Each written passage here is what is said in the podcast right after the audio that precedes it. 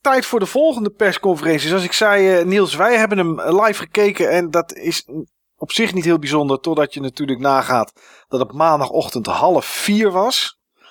Uh, dat deze persconferentie was. En uh, ja, laten we er maar uh, doorheen gaan gewoon. Laten we kijken wat Bethesda voor ons in petto had. Maar wat, wat had je ook alweer gezegd, Mike? Had ik hier geen sterretjes? Nou, Steve, gelukkig doet Google Docs dat real-time updaten. Dus ik heb net wat sterretjes erbij zien komen. Het zijn er drie. En uh, nou, dat is bijna dat is de helft van wat ik heb staan.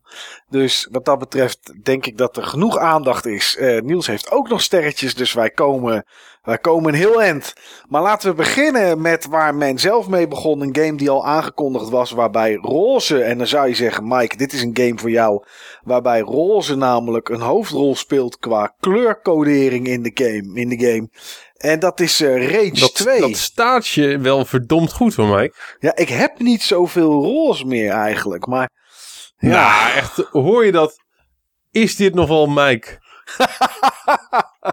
jawel, Steve. Waar, jawel. Is de, waar is de roze polo dragende botterik? Waar ik toen zeg maar mee stond te praten daar zo op die gamebeurs in Deurne. Ja, ja. Uh, ik weet het niet. de, ki de kilootjes uh, vliegen eraf. Hij draagt geen ros meer. Hij is gematigd. Wat voor Invasion of the Body Snatchers episode is dit? Ja, ik weet het niet, Steve. Zijn dochter is geslaagd? Ja, die is uh, geslaagd inderdaad. Ja, dat klopt. Ja. Ja, en die was dit weekend hier echt op een soort van visite met haar vriendje. Normaal komt ze een heel weekend een moeder ophalen. Nu rijden ze met z'n tweeën in een of andere Volkswagen Cabrio. Rijden ze hier naartoe en komen ze ja, op visite. Dus het, ja, het leven is gewoon anders geworden, Steve. Ja. Hoe oud is die Mike? 28? Nee, hij is 21. 21, ah, oké. Okay. Ja. Is het waarschijnlijk de Volkswagen Cabrio van zijn ouders? Nee, hij is van hem. Oké. Okay. Ja, ja, ja, tof, ja, hij, is tof. Van hem, uh, hij is van hem zelf. Uh, heeft hij, hem, ja, hij heeft hem van zijn vader gekregen. Dus, uh, maar goed. Ja, Rage 2. Steve, jij hebt er snel een sterretje bij gezet. Waarom? Ik vind het in ieder geval beter uitzien dan Rage 1. Ja, dat zeker. En het, het soort setting, gewoon zo'n Mad Max setting, vind ik toch altijd wel cool. Mm -hmm. Mad Max, daar hou ik wel van. Ja. Ik weet niet of ik het uh, zou gaan spelen, want ik heb namelijk nog Mad Max. Ja. Maar die was natuurlijk laatst gratis. Ja, klopt inderdaad, ja. Ja, ja, ja. Dat is best wel een aardige game, hoor ik toch van mensen achteraf. Als je het nu bekijkt. Dus uh, nee, uh, zag er niet slecht uit. Nee, zag er niet slecht uit. Maar zag er wel, maar als ik het samen mag, um, mag uh, vatten, wat mijn mening is, voor zover ik het gezien en met name niet gezien heb qua Bethesda, wat meestal mijn gevoel is bij Bethesda, onopvallend. Ja, oké. Ja, weet je, weet je wat ik vond?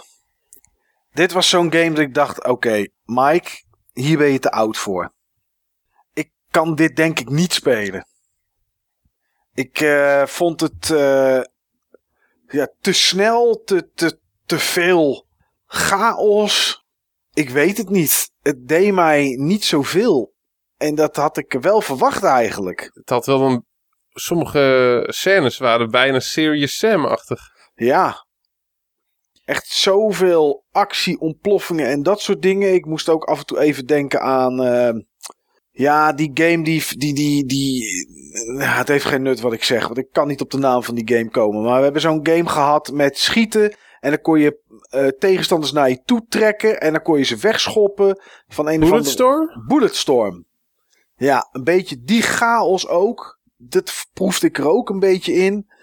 Ik, nee, ik dacht van dit is niet een game voor mij. Maar ik, uh, ik snap wel dat er veel mensen zijn die, uh, die dit interessant vinden. Vind jij het interessant, Niels? Nou, ik vond vooral leuk dat ze Andrew W.K. Uh, het podium opriepen. En die ging dan met zijn band de themesong van deze game spelen. En dan blijken ze ook gewoon de soundtrack voor Rage 2 gemaakt te hebben. Dus die muziek die kom je ook verder tegen in de game. En dat is gewoon een en al punk en lomp en past misschien wel goed bij de natuur van deze game, waarin je op lompe manier alles kapot maakt en uh, best wel open wereld, uh, physics-based, kan, kan rondrijden en kan lopen etteren. Dus ik, ik vond hoe, het wel een uh, feestje. Hoe, hoe, hoe, zei je dat die langharige tackles heten? Andrew W.K. Oh, Oké, okay, ja. Ja, het had nou tussen haakjes leuk geweest als ze die tussen haakjes muziek hadden gespeeld terwijl de gameplay beelden te zien waren. Want ik had niet het ik had ja, ik had zoiets van waarom kijk ik hier naar? Ja, omdat ik wel moest, want ik kon het moeilijk vooruitspoelen. Maar ja, voor mij voegde dat niet zo heel veel toe, uh, moet ik zeggen. Het was ook wel vreemde muziek om een conferentie mee te openen, want het was letterlijk waarmee ja. het begon. En er is ja. één ding wat nog vreemdere muziek was, maar daar komen we straks wel op, neer, op terug. Daar zat ik helemaal ja. te knipperen met mijn ogen van wat, wat, wat ben ik naar aan het kijken, waar ben ik naar aan het luisteren. Ja. Maar um, nee, ik wist wie de artiest was, dus dat helpt denk ik. Mm, misschien inderdaad wel, ja. Maar goed, de game komt in de lente van 2019 uit. Wat, wat was jouw indruk van de game zelf? Van wat je gezien hebt? Nou ja, een groot feest. Het is, ik denk dat ze met Avalanche Studios een goede partner hebben. Want zij zijn natuurlijk van de Just Cause serie. En ik ja. denk dat ze uiteindelijk Just Cause, Mad Max en Rage met elkaar mengen. En eigenlijk alleen maar lomper proberen te maken. Hmm. Ja. ja, het is wel dat is het wel, hè. Het is, het is chaos met lompheid inderdaad, wat jij ook zei, uh, Steve. Dat is natuurlijk wat het uh, gaat brengen. Is het iets wat, wat jullie tof eruit vinden zien of zou je het ook gaan spelen, Steve? Ik denk niet dat ik het ga spelen. Jij, Niels? Ik ook niet, nee. Ik heb de eerste race nou, ook daar niet kom gespeeld. Ik, daar kom ik straks nog wel op terug. Oké. Okay. Dat is nog wel eventjes een dingetje voor me, maar daar kom ik straks nog wel op terug. Oké, okay, um, next up was de Elder Scrolls Legends. Nou ja, dat is een kaartgame, die is er al een tijdje, maar die krijgt een uh, uh, uitbreiding en een complete overhaul. Die gaan ze grafisch blijkbaar helemaal anders maken. Uh, ik had het enorm leuk gevonden dat om kun je te zien. vrij makkelijk doen met een kaartgame, ja. Ja, maar ik had het leuk gevonden om te zien hoe het dan eruit kwam te zien, maar dat kregen we niet. Dus, nou ja, goed, het is wat het is. Tof, leuk dat het gezegd is. Ja, uh, ik ken helemaal niemand die het speelt, want iedereen speelt eigenlijk Hearthstone. Maar goed. Um, de Elder Scrolls Online krijgt nieuwe DLC, Wolf Hunter.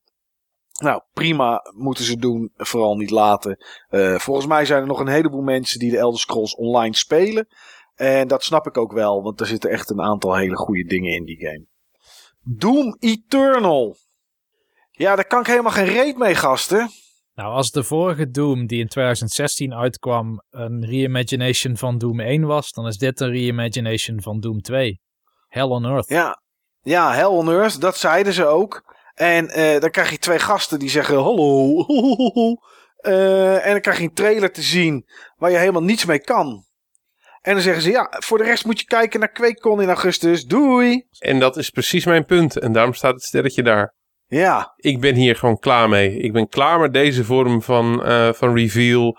Ik vind dit totaal geen toegevoegde waarde uh, hebben. Stop hiermee. Ja. Kom dan gewoon in augustus met kijk eens wat we hebben en toon gameplay en, ja. en nieuwe Bam. elementen. Dan maak je indruk. Dit maakt gewoon geen indruk. Ik denk dat je alleen de hype train gewoon kleiner maakt. In plaats van dat je een extra wagon achterplaatst. Ja. Nee, daar ben ik het wel mee eens. Dit is wat volgens mij ook gebeurde met die andere Doom, hè. Die werd ook volgens mij aangekondigd op de E3 met een soort teaser. En volgens mij een jaar daarna nog een keer. En daarna kwam pas een full reveal op een andere conferentie. Volgens mij was de eerste gameplay wel tijdens de E3. Twee jaar geleden. Oké. Dat herinner Daar ik me dan kregen, we wel, daar kregen we wel de eerste gameplay. En was het ook van over zes maanden is die er of zo. Of over eh, negen maanden is hij er of weet ik veel wat. Dat klopt volgens mij. Dat, dat kan ik me herinneren uit die aflevering. Ja. Dus ja, ik kan hier helemaal niks mee. Eh, jij wel, Niels? Of is, of is gewoon het feit dat die eraan komt voor jou al voldoende om er toch iets van gevoel bij te hebben? Ja, dat. En eh, het lijkt ook gewoon op Doom. Kijk, als het nu een compleet nieuwe soort game was geworden, dan was ik misschien sceptischer geweest. Maar ik ben juist blij om te zien dat het ongeveer dezelfde rendering heeft en dat dezelfde demons terugkomen, maar dat er ook weer een aantal nieuwe soorten demons in voorkomen. Maar ja, Dus ik ben benieuwd wanneer het dan echt uit gaat komen en voor welke platforms ook. Is Punch Button Studios al bezig met een Switchport of laten ze die nu liggen omdat de lat eventjes te hoog komt te liggen? Hmm. Oké, nou ja, QuakeCon, dat is uh, het moment waarop we iets, uh, iets krijgen te zien als het goed is. Quake Champions was, werd daarna even aangestipt. Uh, was deze week gratis te spelen. En er zaten volgens mij dan ook alle champions in. Of hoe het ook in elkaar steekt. Ik ken niet helemaal het uh, verdienmodel van Quake Champions. Maar goed, het, uh, ik zag in ieder geval op Twitch dat het deze week wat meer werd gespeeld dan, dan normaal. Dus nou ja, goed. Ze hebben in ieder geval een, een lampje erop kunnen laten schijnen. En het heeft in ieder geval even geholpen. Ik heb in ieder geval op Steam dit aangeklikt. Zodat ik het oh, gratis ja. kan blijven spelen. Ja, precies. Want dat was het inderdaad. Als je het nu deze week in ieder geval de zaakjes had gekocht op Steam, kon je het voor eeuwig blijven spelen. Uh, Prey kreeg uh, nieuwe modus en DLC. Moon Crash was de naam. Een soort van, uh, ja, um, ze gingen van alles doen en ik vond het een beetje onoverzichtelijk wanneer nu wat kwam. Maar in de komende maanden komt er in ieder geval, er was vanaf nu in ieder geval New Game Plus. En er was, komt een soort van modus bij waarbij je een soort van dungeon kan doorlopen achter iets die elke keer anders is. Um, en er kwam een soort uh, achtige Gary's Mod-achtige mode in. Waarbij vijf mensen zich kunnen vermommen. Want die spelen dan een mimic. Die zich dan kunnen vermommen als een object in de wereld. En één iemand die ze dan moet uitschakelen. Nou, dat, uh, Komt binnenkort ergens, komt dat allemaal uit.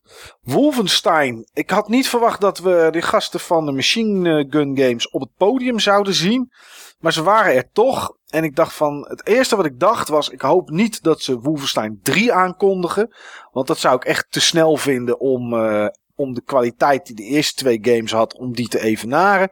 Maar ze kwamen met Wolfenstein Youngblood. Ehm...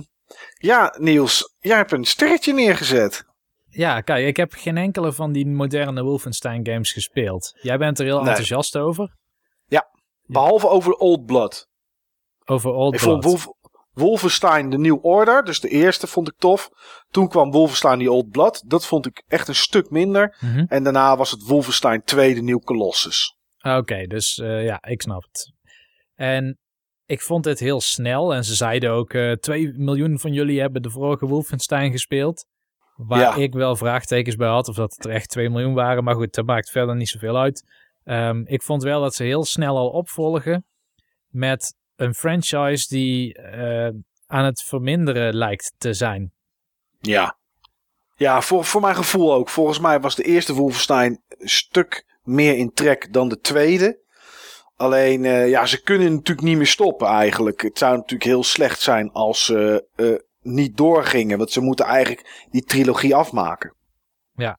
Nou weet ik ook wel, geld is natuurlijk de grootste. Hè, is natuurlijk, dat speelt de grootste rol. Als er geen hond het koopt, dan komt er natuurlijk geen vervolg. Maar goed, ze komen wel met Wolfenstein Young Blood. En dat is een game die zich afspeelt in begin jaren 80. Volgens mij zelfs 1980, dat de bedoeling is. En uh, ja, je speelt in co-op uh, met de twindochters. Van, ja, het zijn tweelingen, ja. Met de tweelingdochters van, uh, ja, het is natuurlijk een beetje vies om te zeggen, van BJ. Um, en ja, het is iets in Parijs en schieten. En dat dan in co-op. Ik vind het wel interessant, moet ik zeggen. Ja, ja, ik moet het nog zien. Ik moet eerst oh, eens okay. een. nou, ik denk dat ik dan die eerste Wolfenstein, de New Order is dat dan, denk ik? Ja. Dat ik die dan maar eens ga kopen. Die kost ook bijna niks meer. Nee. Om te zien wat, wat het is. Ja, dat zou ik zeker doen. Het verhaal daarin en alles is echt heel erg goed. Ja. Nou ja, ik, uh, ik kreeg, ondanks dat het s'nachts was, een, uh, gelijk iemand op Steam. En die zei uh, dips. Dus die wilde dit met mij wel gaan spelen als het uitkomt. Maar goed, het is nog even wachten, want het is 2019 eer dat het uh, komt. Prey Typhoon Hunter komt eraan in VR. Wolfenstein Cyberpilot komt eraan in VR. Uh, die Cyberpilot leek me dan nog wel grappig. Dat zijn, je, zit dan op zo'n grote panzerhoend. Uh, die vuur kan spugen en dan loop je mee door de steden. Best aardig en best grappig. Um, veel tijd werd er daarna besteed aan Fallout 76. Maar goed, daar hebben we het inmiddels al uh, ruimschoots over gehad. Fallout Shelter kreeg een, uh, een grote update en komt, nou, is al beschikbaar op de PS4 en op de Switch. Helemaal gratis. Ik denk dat hij het op de Switch wel goed gaat doen. Denk ik ook wel. Ja, vooral het touchgedeelte, dat is natuurlijk wel, uh, dat is natuurlijk wel goud. Er kwam hier trouwens iets wat niet in de lijst staat, maar waar ik het toch even over wil hebben. Nou, dat kan natuurlijk. En dat is dat um, die man, hoe heet die, Todd Howard? Ja. Die zei, uh, jullie zijn natuurlijk allemaal benieuwd waar Skyrim nu naartoe gaat. Wat is de volgende stap voor Skyrim? Ja. En toen kwam er echt, het was een filmpje, ik moest er echt om lachen. Ik vond het super goed gemaakt. Waarop ze voor de Amazon Alexa een uh, ja. soort, uh, wat is het, speech-to-text text adventure. Skyrim hadden gemaakt, ja. Ja, inderdaad. ja en op, uh, op Samsung ijskasten. Ja. ja. Maar? Alles, alles, uh, alles waar je denkt van... Uh, kijk, dat is wel mooi inderdaad, voordat je verder gaat, Niels. Ja. Ze, ze hebben het natuurlijk gehoord dat iedereen zat van, ja, weer Skyrim. En dan vind ik het wel ballen dat je gewoon... Oké, okay, weet je, we hebben het gehoord... We maken er een grap over en is het klaar. Ja, want ze hadden ook een grap gemaakt over de stabiliteit van Bethesda games. Ja, ja. Toen zei hij ook van, ja, Fallout uh, 76 krijgt een beta. Want uh, ja, we lezen wel eens op internet dat er bugs zitten in onze games. Ja, ja goed. Dat is, dat, is, uh, dat is natuurlijk wel goed inderdaad. Maar je wou nog wat zeggen over die Skyrim. Ja, want volgens mij is die Alexa-versie ook echt uitgekomen. Klopt. Ja, als je een Alexa hebt, en dat hebben wij hier natuurlijk niet, want wij hebben hier geen Amazon in, uh, in Nederland. Maar um, er is echt een app voor, uh, voor die Alexa waar je echt Skyrim kan spelen. Uh, door er gewoon tegen te praten en commando's te geven. Ja, die is er echt. Dat is wel. Uh, ik vind het heel grappig. Wel, ja. Ik vind het ook heel grappig. Ja, die Elder Scrolls Blades. Een mobiele game die niet alleen mobiel is, ook PC en dan in VR. En het is Elder Scrolls en je kan het spelen uh, in, in, in portrait mode en ook gewoon in landscape mode. Dus je kan hem zowel horizontaal als verticaal je mobiel houden. Het is een game die uh, een soort uh, endless dungeon heeft. Er zit knokken in een arena in tegen andere spelers. En dat zijn dan bijvoorbeeld mensen thuis die met VR staan, met Oculus. En er zit een story mode in. En ja, Niels, jij wil daar toch iets over kwijt. Ja, ik vond dit eigenlijk best wel een cool idee. Dat je dus een Elder Scrolls hebt die letterlijk weer naar ongeveer alles komt. Want ze hebben eigenlijk ook tussen neus en lippen gezegd dat hij naar de PS4, Xbox One en Switch ook komt. Ja. En dat je dan ook die crossplay hebt. Ik ben heel erg benieuwd of het wel echt crossplay is. Natuurlijk bij, uh, met PS4 heb je tegenwoordig geen echt crossplay meer. Nee. Maar um, ik vind het eigenlijk best wel een cool idee om zo'n draagbare Elder Scrolls te hebben.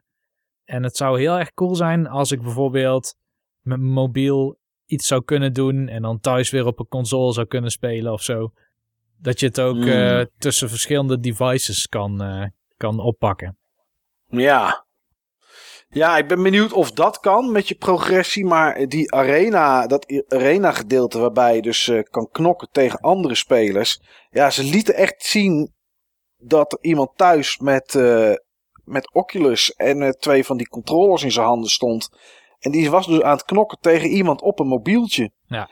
En volgens mij heeft Todd Howard gezegd dat elk platform waar ze op kunnen uitbrengen, dat ze het daarop gaan uitbrengen. Dus ja, dat is alles. Ja. En gratis.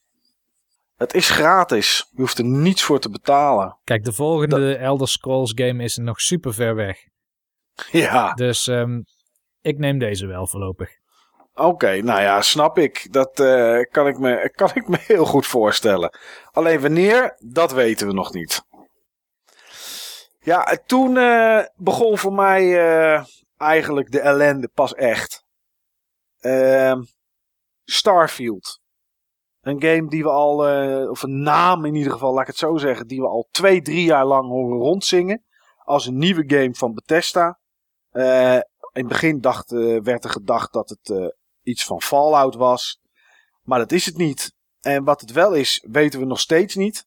We hebben een kleine trailer gezien waarbij we ja, space zagen en een ja, een, een, een klein ruimteschipje iets of een, of een space station iets of wat dan ook dat openklapt in de vorm van een ster.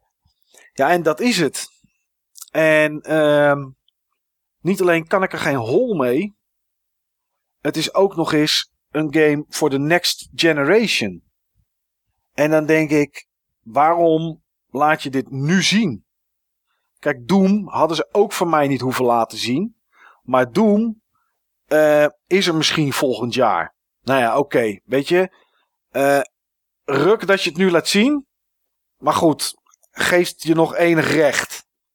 Maar je komt met iets aan dat je zegt dat is voor de next generation. En de next generation weten we inmiddels van Sony. Uh, dat duurt nog wel een jaar of drie. Dus als we daar een jaar of drie bij optellen, wat, met waar we nu zitten, zitten we in 2021. Waarom moet je nu niets laten zien wat je vindt dat iets is voor een game die waarschijnlijk pas in 2021 uitkomt? En dan hebben ze daarna ook nog het gore lef om een trailer te laten zien van Elder Scrolls 6 die uitkomt na Starfield die al next gen is. What the fuck? Ja, dit is echt heel erg raar. Waarom doe je dit? Ja, we, omdat iedereen graag wil dat we laten weten dat we aan Elder Scrolls 6 werken. Ja, dat weet iedereen toch wel. Want ja, ik kan er helemaal niks mee, joh. Dat is een franchise van hun die super groot is. Kijk hoe vaak Skyrim verkocht, opnieuw uitgebracht, weet ik wat is. Hoeveel fans daarvan zijn. Dat is hun core franchise. Dat is nog, nog meer hun core franchise dan Fallout. Zeker weten. Denken mensen nou echt dat Bethesda niet zoiets heeft van we maken een deel 6? Tuurlijk maken ze een deel 6. Maar waarom moet je nu een trailer laten zien van een game die pas over vijf jaar waarschijnlijk uitkomt? Ik kan me wel voorstellen dat ze dit doen, zodat men niet dadelijk E3 na E3 na E3 gaat vragen waar is die Elder Scrolls 6? Oh, dat gaat nu niet komen, denk je? Dat gaan ze nu nog harder doen. Juist, inderdaad, ja. Volgend jaar gaan ze zeggen van, hé, hey, jullie, zijn er, uh, jullie zijn er mee bezig, laat eens wat zien. Het is en in ieder geval, wat, antwoord... wat, ze hebben laten zien vind ik riskant, want het doet me een beetje denken aan wat uh, BioWare liet zien van wat uiteindelijk Anthem werd. Ze lieten ja. een soort nieuw boslandschap zien en dit is onze nieuwe engine en het wordt fantastisch. En toen werd het eigenlijk een compleet ander genre dan wat we van ze gewend zijn. Dus het zet hele verkeerde verwachtingspatronen. Nou, maar het zet ook verwachtingspatronen bij mensen die alleen naar, uh, naar dit kijken. En voor de rest niet iets lezen. Wat weet je hoe ver ze al zijn met uh, die Elder Scrolls 6 nieuws? Ik heb geen idee. Het is post-production. Ze zijn nog aan het bedenken en aan het schrijven. Pre-production. Pre-production, sorry, dat bedoel ik. Post is na. Pre. Ja, Het is pre-production. Ze hebben helemaal niks. Ja, ik kan, ik kan hier helemaal niks mee. Dit vind ik nee, echt heel toch, slecht. Steve? Dit vind ik echt heel slecht. Weet je, weet je wat? En dan, we ik, zijn... snap, ik snap wel waarom ze, wat de achterliggende gedachte is. Maar eh, dat je een gedachte hebt, betekent nog niet dat die goed is. Nee. Dit past gewoon niet meer bij de huidelijke bij de huidige tijdgeest. Het is niet van dat je zeg maar, maar een paar contactmomenten hebt en dat je dan daar optimaal van gebruik uh, moet, moet maken. Je hebt honderdduizend van dit soort uh, shows. Ja. Je kan daarnaast kan je 365 dagen per jaar gewoon iets de eten ingooien. En dat echt iedereen bereikt. Ja, dat zo onnodig. Ik kan me daar aan irriteren. Kijk naar die Fallout 76 onthulling. Ze zetten, ze zetten een stream op op Twitch.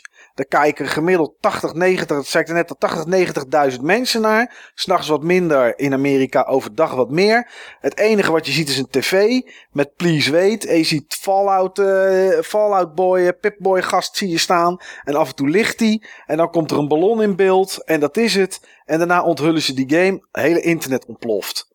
En wat ga je dan nu doen? Je gaat dan nu dit aankondigen. En weet je, we zitten toch aan het einde van deze conferentie. Weet je wat ik van deze conferentie vind? Bethesda heeft vorig jaar en het jaar daarvoor al hun kruid verschoten. Met Doom, met Fallout, met Prey, met uh, Dishonored, uh, uh, Death of the Outsider, met Wolfenstein 2. En wat hebben ze nu?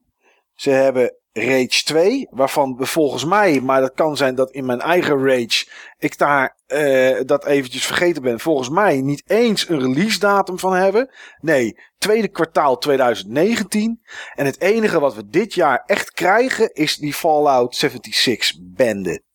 En meer krijgen we niet. Voor de rest is het DLC voor dit. eh, Een klein uitbreidingje. We gaan een kaartgame gaan we opnieuw, eh, gaan we opnieuw bekleden met grafische shit. En omdat we voor de rest niks hebben, krijg je een next-gen game van over drie jaar. En oh ja, een game die 27 jaar daarna uitkomt. Ik vond het een verschrikkelijke persconferentie. En ik hoef het volgend jaar niet meer te zien. Dit was geen persconferentie, maar dit waren een paar dingetjes voor in andere persconferenties. Nou ja, dat had misschien nog het beste geweest. Als ze dat Fallout-stuk bij Microsoft erin hadden gedaan. Rage bij Wat ze ook Sony. hadden gedaan, hadden ze daar gewoon moeten laten. Rage inderdaad bij Sony. Ehm, En Wolfenstein. Starfield, eh, Starfield was ook een plekje voor. Ja, dat hoeft er niet eens. Niemand die dat hoeft te zien. En al die andere benden, dat stop je maar lekker eh, weg in je hol of zo. Weet ik veel. Ik vond het helemaal niks. Kijk, Niels. er zitten toch nog wat sporen van de oude Mike ja, in hem hoor. daar is hij weer. Ja, maar het is echt zo. Wat is dit? Ja, het, het is ook echt zo, Mike. Ja, Doe maar rustig. oké. Het is echt zo. Goed. Wil je er nog iets over kwijt? Nee, deze troep mogen ze inderdaad gewoon houden. Oké. Niels, was je blij dat je opgestaan was? Voor je punkband, waarvan Nou- ik de naam alweer vergeten ben. Andrew WK. Ja. Oh, Nou, ik was niet blij dat ik ervoor opgestaan was. Maar ik was niet zo pist erover als jij nu bent. Ik vond het geen leuke persconferentie. Verder ook geen goede persconferentie. Maar ik was er niet uitermate door geïrriteerd of zo. oké. Nou, goed. Mijn geluk kon niet op, want ik was toch nog wakker gebleven. Want ik ging even kijken wat anderen ervan vonden. En ineens was het vijf uur en toen begon Devolver. Nou, Wat is dat? Devolver is een indie uitgever. Dat is Devolver. En ik zit te denken wat het grootste is dat zij hebben. Volgens mij Hotline Miami 2. Volgens mij niet één, maar wel twee hebben ze uitgegeven. Zij doen ook, eh, en daar zaten heel veel mensen op te wachten, Serious Sam. En er komt een Serious Sam 4. Daar hebben we een trailer van gezien. Maar eh, dat was hier niet. Ze hebben er niks van laten zien. En ja, zij geven indie games uit. Oh, ze hebben ook Shadow Warrior. Klopt, die, is ook, eh, die komt ook the Gu- Enter the Gungeon. Ja, ja. Maar goed, ze hadden een persconferentie, want dat hadden ze vorig jaar ook. Toen was het met eh, een vrouw die oververhit raakte en waar bloed uit de neus kwam en weet ik wat allemaal. Eh, ik heb er naar zitten kijken. Het duurde denk ik een half uur. In die half uur hebben ze drie games laten zien. En voor de rest was het alleen maar onzin die totaal niet grappig was. Dus mijn irritatielevel was al bereikt door Bethesda. Devolver maakte dat niet heel veel beter. Ze hebben laten zien Scum. S-C-U-M. Eh, ik weet niet eens meer wat het is. Volgens mij iets met eh, knokken in een arena en met mechs in een wereld en alles kan kapot of zo. Daarna My Friend Pedro. Nou, dat was wel aardig. Een soort eh, Deadpool-achtige actiegame. Die eh, uit de Deadpool films, die slow-mo's met een beetje klassieke muziek. En overal kogels heen schieten en alles raken. Dat is een beetje My Friend Pedro. Komt naar de PC en naar de Switch. Vrij gewelddadig, maar het komt wel naar de Switch, want dat kan gelukkig. Eh, met hoofden schoppen en zo en eh, eraf hakken, dat soort dingen allemaal. En daarna Metal Wolf Chaos, Metal Wolf Chaos XD. En Mech America Great Again was daar de slogan van. Komt naar PS4, PC en Xbox One. En is een From Software game uit 2000 lang geleden. eh, die alleen in Japan was uitgekomen. En ze gaan nu een soort van eh, remaster eh, uitbrengen voor PS4, PC en Xbox One. En het ziet er nog steeds uit als een PS2 game. Goed, iemand nog wat over te zeggen? Nee, mooi. Gaan we door. Ja, naar- ik vond Oh. Eh, die, die dame die mag wel een eh, beschuitje komen eten. Nou, als ze maar niet zo irritant doet. Want Nee, ik het had wel een bepaalde uitstraling, vond ik. Ja, ze had een eh Pia Douwes uitstraling. Maar, Maar, dat ja. ja, maar het is. eh, ik denk dat ik helemaal kniftig zou worden van dat wijf. Ze is in ieder geval kapot geschoten aan het eind. Dus waarschijnlijk is ze volgend jaar als robot terug of zo. Als ze weer iets, eh, weer iets doen. Zij lijkt mij zo'n Xenia Onatop van, ehm Was dat GoldenEye of zo, die film? Eh, ja. Die op je gaat zitten en dan met dat je je hoofd kapot beukt. ja, Famke Jansen was dat toch? Juist, ja. Famke Jans, ja. Ja. Overigens, Die zit, ook in die, die zit ook in die hoek trouwens. Ja, jullie weten wel gewoon wat mijn type is. Dus.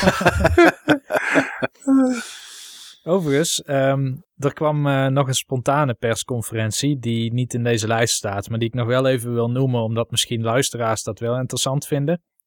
Klopt. Dat was van Limited Run Games. Mhm. Hm. Eh. Ik heb het heel even aangezet, maar toen zat ik al half erin of zo, geloof ik. Ik zal een paar titels opnoemen die misschien interessant zijn. Daar hoeven we verder niet op in te gaan, maar dat je weet dat het komt. Limited Run Games is een bedrijf wat bekend staat om hun low run, of wat is het, eh, lage aantal printruns voor eh, met name Vita games. En eh, ze hebben ook PS4 en ze zijn recent ook Switch games gaan publiceren. En Ze doen toch eh, games die digitaal uitgekomen zijn, daar maken zij fysieke versies van. En dan Juist. heel gelimiteerd, toch? Ja. Klopt, ja. En dat is vaak drama, omdat je dan binnen een minuut moet reageren en dan zijn alle oplagers verkocht en zo. Eh, bij de Switch ligt dat anders trouwens. Ze hebben aangegeven bij de Switch dat ze nooit ehm, een, een, een oplage van duizend stuks gaan printen en dan gaan verkopen. Maar dat ze altijd pre-orders starten, waardoor je de tijd hebt om te reageren als je interesse hebt. En ze bestellen genoeg om in die pre-order te voorzien.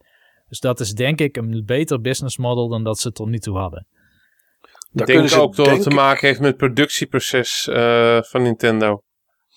Ja, en ik denk dat ze daar misschien wel meer aan kunnen verdienen op die manier. Dus ik denk dat het wel slim zou zijn om het voor alles te doen. Maar voor de Vita wordt het al heel lastig, want eh, de- die cartridges eh, zijn natuurlijk een soort van op. Ja, ze hebben aangegeven inderdaad te gaan stoppen met Vita.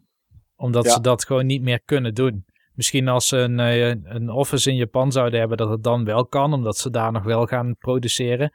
Maar zolang ze van Europa of Amerika eh, of daarvan uit opereren, kunnen ze inderdaad geen cartridges meer laten maken voor Vita. Dus zij noemden het ook een dead end in hun presentatie. Maar goed, Ja. wat er nog aankomt, Golf Story komt naar de Switch. Ben ik zelf wel geïnteresseerd in, om die fysiek te hebben. Eh The House of Fata Morgana is iets waar fans al heel lang naar aan het vragen waren van wanneer komt die. En ze hebben tientallen games aangekondigd eh, zonder The House of Fata Morgana ooit nog te noemen. Maar die komt uiteindelijk naar de Vita en de PS4. Thumper, die eh, game die vooral met PSVR bekend geworden is, die komt naar de Switch en de PS4. De VR-versie inbegrepen in het geval van de PS4. Even kijken. Iconoclasts, dat is een eh, best wel mooie 16-bit ogende game. Eh, komt naar Vita PS4. Read Only Memories heb ik het in de podcast over gehad. Dat was zo'n adventure met de stem van die irritante YouTuber. Ik weet even niet meer hoe die heet. Was het Pewdie? Nee, het was eh, niet Angry Joe, maar die andere die ook zo is. Uh, Jim Sterling. Jim Sterling, juist. Oh, Sterling inderdaad, ja, tuurlijk. Valhalla komt naar de Vita. Eh, Oceanhorn komt naar de Switch. Cosmic Star Heroine komt naar de Switch. Night Trap en Ukulele komen naar de Switch. Spelunky komt naar Vita PS4. Assault and Sanctuary, ook een hele belangrijke release denk ik, komt naar Vita en PS4. En Dust and Elysian Tale komt naar de Switch. Oké. Maandagavond, 7 uur, was normaal de Microsoft-tijd. maar dit jaar was het tijd voor Square Enix. En die hadden een eh, video-achtige presentatie. Ze deden hetzelfde eigenlijk als Nintendo. Volgens mij duurde het eh, een half uur maximaal. Of misschien drie kwartier. Maar goed, eh, het was in ieder geval persmoment. En de eerste game. En Niels, help me even. Waarom heb ik hier een sterretje bij gezet? Was Shadow of the Tomb Raider. Oh, ik weet het wel. Je weet het? Nou, dan mag jij openen. Ja, ehm, omdat ik vind dit helemaal namelijk geen Tomb Raider meer. Dat waren de vorige delen ook al niet echt meer. Maar wat mij vooral opviel was dat er door de ontwikkelaar verteld werd van eh, alles eh, ontploffingen, actie en eh, drama, moeilijke keuzes. Oh ja, en er zitten ook nog tombs in. Ah ja. Omdat het moet. Ja, maar dit heeft helemaal niets meer met Tomb Raider te maken. En ik wilde dit niet noemen omdat ik het heel tof vond. Of omdat ik dacht, dit ga ik spelen. Het deed me juist helemaal niets. En ik vond het meer een soort Assassin's Creed lijken. Met sluipen en met pijl en boog allemaal mensen neerschieten. Ik kan me bijna niet herinneren dat toen ik vroeger Tomb Raider speelde op de PS1 en op PC. Dat ik mensen tegenkwam. Ik kwam een tijger tegen of een beer. of, of een spin. En Eh, Lara Croft ter borsten. Ja, ook nog Op eens. het had moment dat ze naar je skill. toe renden.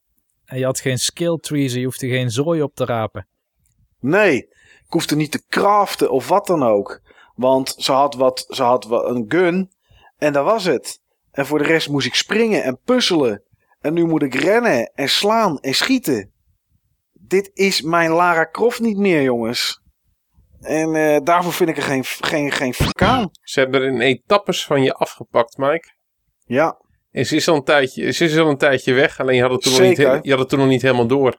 nee, en ik ben ook, ik snap ook niet dat die vorige was Shadow of the Tomb Raider. Nee, dit Die vorige was Rise. Rise. dit is Shadow. Ja, dit is Shadow. Was Rise of the Tomb Raider. En ik weet nog dat een, een kameraad van mij speelde het en die vond het echt heel tof. En toen dacht ik van, nou weet je, ik moet toch echt aan deel 1 beginnen. En ik ben drie of vier keer aan deel 1 begonnen. En nee, het, het- ik begreep nu pas bij Shadow of the Tomb Raider waarom ik elke keer niet door deel 1 heen kom.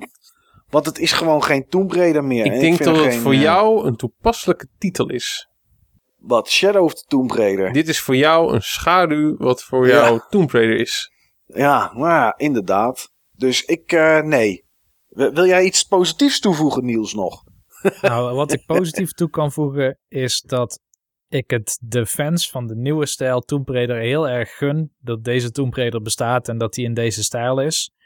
Maar ik sluit me wel aan bij jou dat dit niet mijn Tomb Raider is. En ik vind het best wel ironisch en het kan zijn dat ik er compleet naast zit omdat ik nooit echt de doelgroep van Tomb Raider ben geweest of me heel erg heb aangetrokken gevoeld door deze franchise. Maar eh, er ligt veel meer nadruk nu op de karakterontwikkeling van Lara en, ehm, en zeg maar de cinematische ervaring.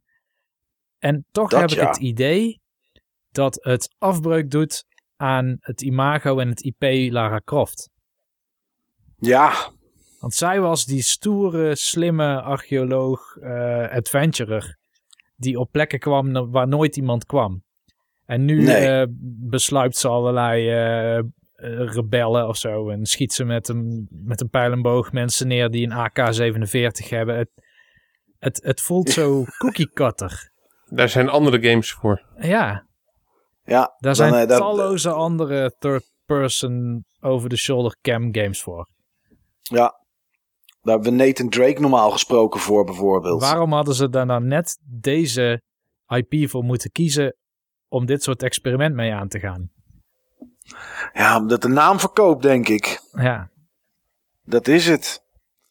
Nou ja, goed. Daarvoor stond er dus een sterretje. Ik wist het niet meer, maar toen ik het oplas, wist ik het in één keer weer wel. Eh, daarna werd Final Fantasy XIV Under the Moonlight getoond. Eh, een patch update met allerlei nieuwe snuisterijen. Nou, eh, als je die game nog steeds speelt, en er zijn best wel wat mensen, dan wist je daar al lang vanaf waarschijnlijk. Eh, er komt ook een crossover tussen Monster Hunter en eh, Final Fantasy XIV. Nou, ik heb al eh, mensen met halve textuele orgasmes op mijn WhatsApp gehad. Dus daar zijn ook mensen voor die dat interessant vinden. De Awesome Adventures of Captain Spirit, die kregen we al bij Microsoft, maar daar kregen we nu exact dezelfde trailer van te zien. En toen kregen we Dragon Quest 11. En die heb ik bij mijn naam een sterretje neergezet, omdat ik deze game voorheen niet zo op mijn netvlies had. Ik dacht, ja, oké, Dragon Quest leuk. Maar sinds Nino Kuni 2 ehm, heb ik eigenlijk wel zin in deze game. Ik heb Nino Kuni 2 nog steeds niet helemaal uitgespeeld. Zit volgens mij wel in het laatste chapter. Maar terwijl ik Nino Kuni 2 aan het spelen was, kwam er een keer zo'n gameplay demo van ik denk een minuut of 11 of zo. Kwam er uit. Een tijd terug. En dat zag echt geweldig uit. En ik had dus daarom best wel zin om dit te gaan spelen.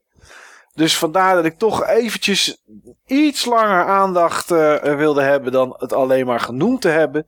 Ehm, en het komt op 4 september uit. Dus ik, eh, ik ben daar wel benieuwd naar, moet ik zeggen. Wat, heb, heb jij dat niet, Niels? ik ben een beetje verzadigd met Dragon Quest. Dat is het. Ik heb deel 1 gespeeld, deel 4, deel 5, deel 6, deel 8 en deel 9.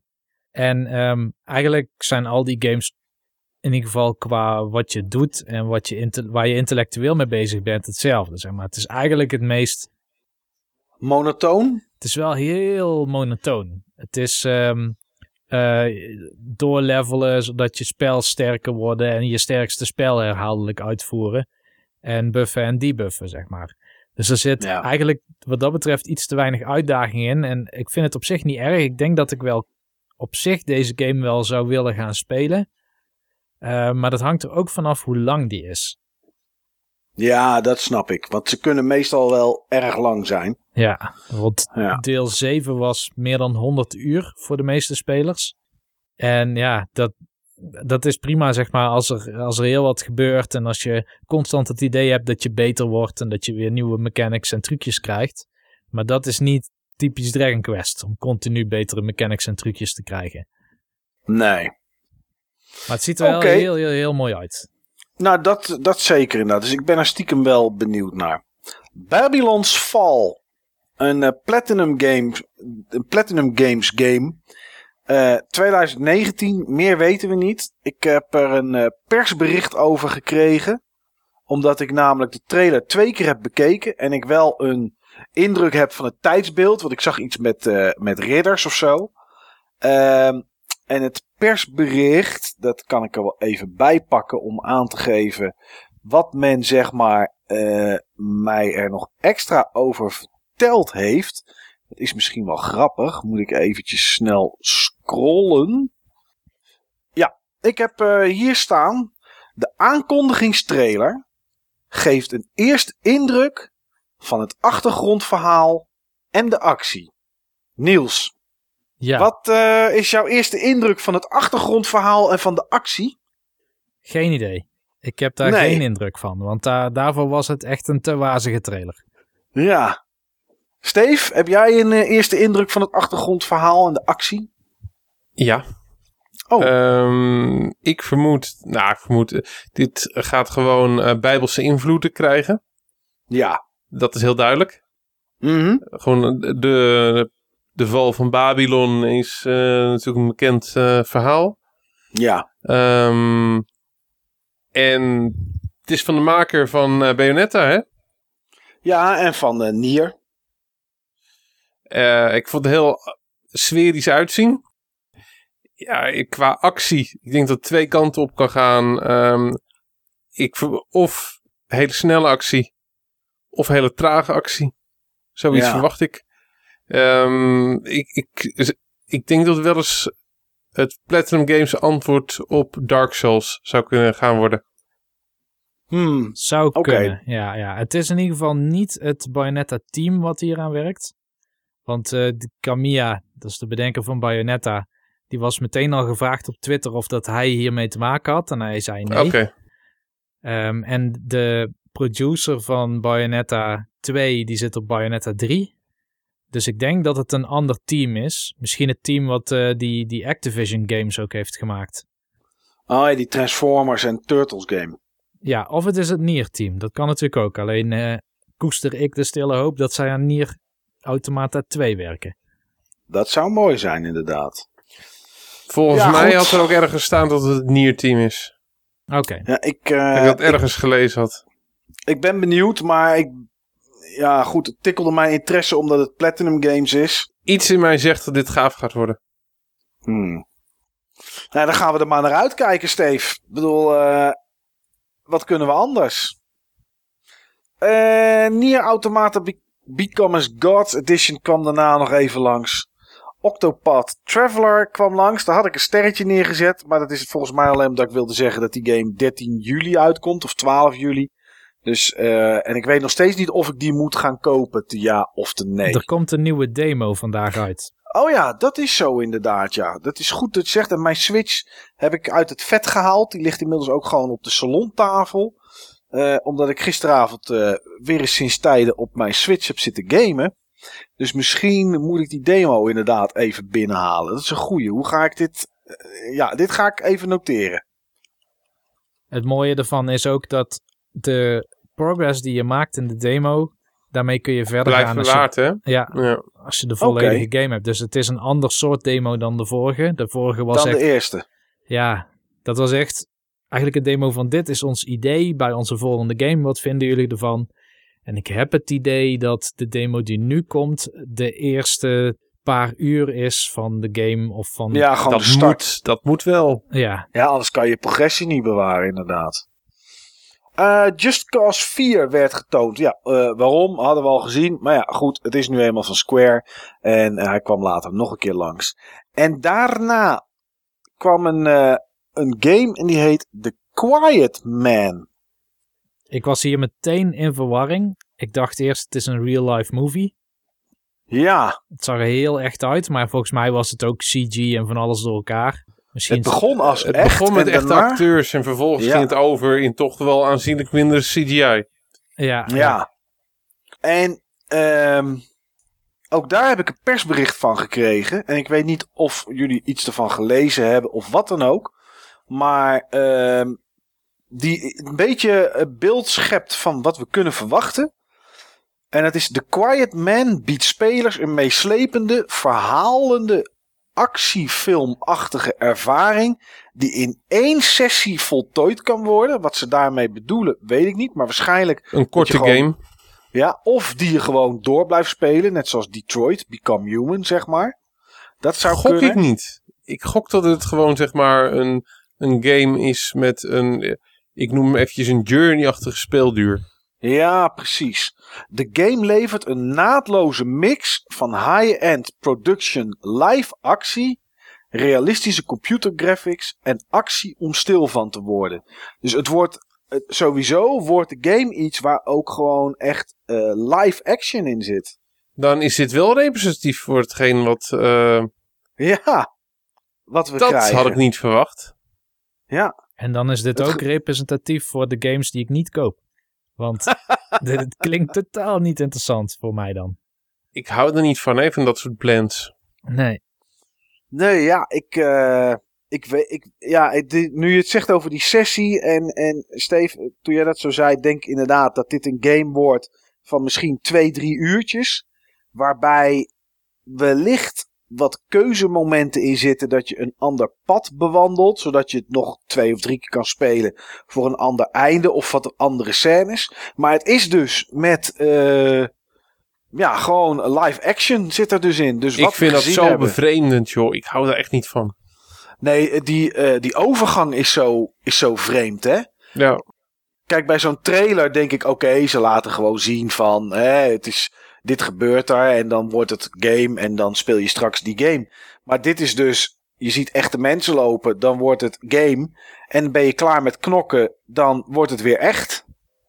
Ja, ik, eh, ik heb geen, eh, geen idee, maar ik was toch wel blij dat ik dit bericht kreeg, want dan snapte ik in ieder geval net iets beter wat het, eh, wat het is.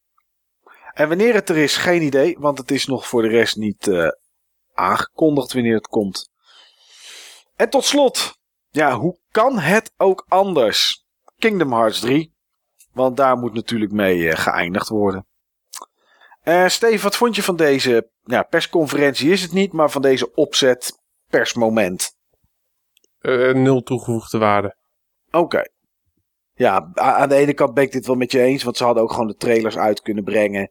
Een keer op een, op een zaterdagmiddag en is het ja, klaar. dat. Maar, eh, nou ja, goed. Weet je, het, het, het heeft misschien iets, iets meer momentum. Misschien. Ja, ik weet het Ik ook geloof daar niet in. Nee. Tussen al die andere dingen ook door. Nee, ik geloof daar niet in. Jij, Niels, wat vond jij hiervan? Ik vond dit een van de mindere conferenties. Maar dat komt denk ik ook door mijn smaak games. En dat deze conferentie eigenlijk weinig toevoegde, zoals Steve zei. Kijk, de, de beste games uit deze conferentie die komen ook al voor in andere conferenties. Of daar hebben we al genoeg van gezien. Ja, voor mij de beste game uit deze conferentie is denk ik Dragon Quest. Ja, ja en daar, die, kijk, die game is al jaren uit in Japan, zeg maar. Dus daar had je al heel Ja. veel van kunnen zien. Ja, ja, ja. nou, fijn dat, we dan zo. nu een trailer krijgen bij een eh, release date die we ook al lang wisten. Ja. Ja, en de rest hadden we allemaal al gezien. En The Quiet Man, ja, oké. Nou goed, toen hadden we even rust. Ja, dat hadden we En toen even rust. En toen was het eh, Ubisoft.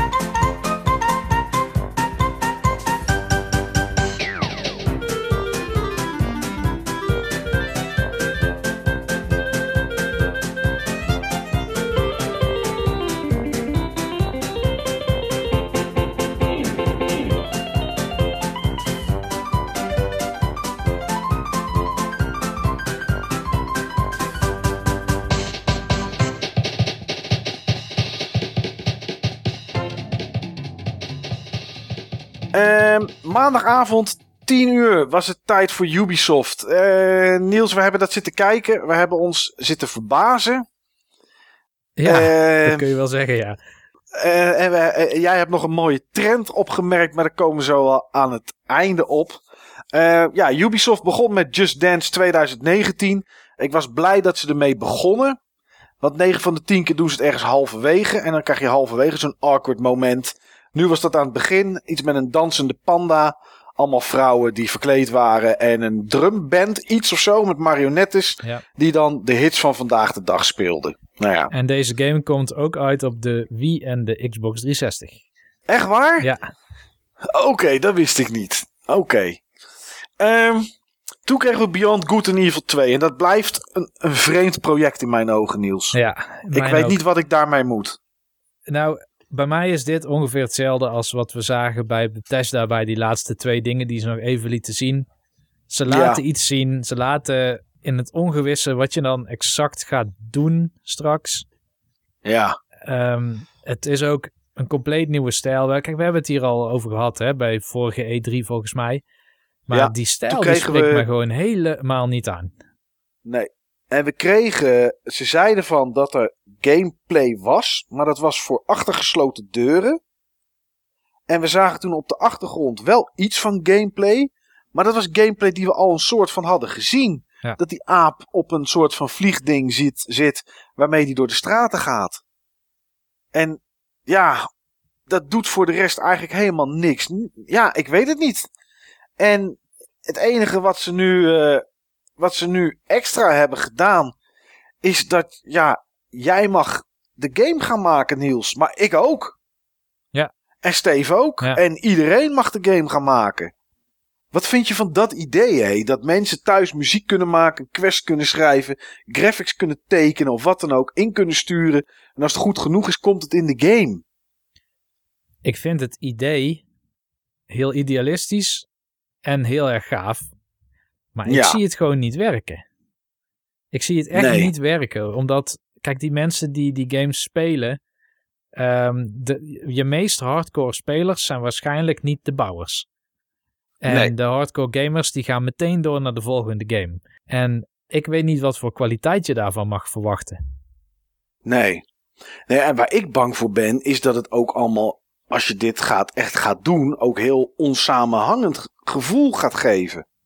Ja, ja, Als, als je vijf mensen, stel dat je vijf mensen in een losse ruimte neerzet die allemaal een quest gaan bedenken, die wel het universum kennen, maar voor de rest niet weten van elkaar wat ze schrijven. Kijk, ze kunnen die quest erop uitzoeken, dat snap ik wel, ze kunnen het met elkaar verbinden. Maar als vijf mensen allemaal een quest schrijven, wordt het nooit één groot verhaal. Nee, en dus ga je als speler ook het gevoel van progressie missen. Want je kan wel ergens een sidequest gehaald hebben, maar wat betekent dat dan, zeg maar?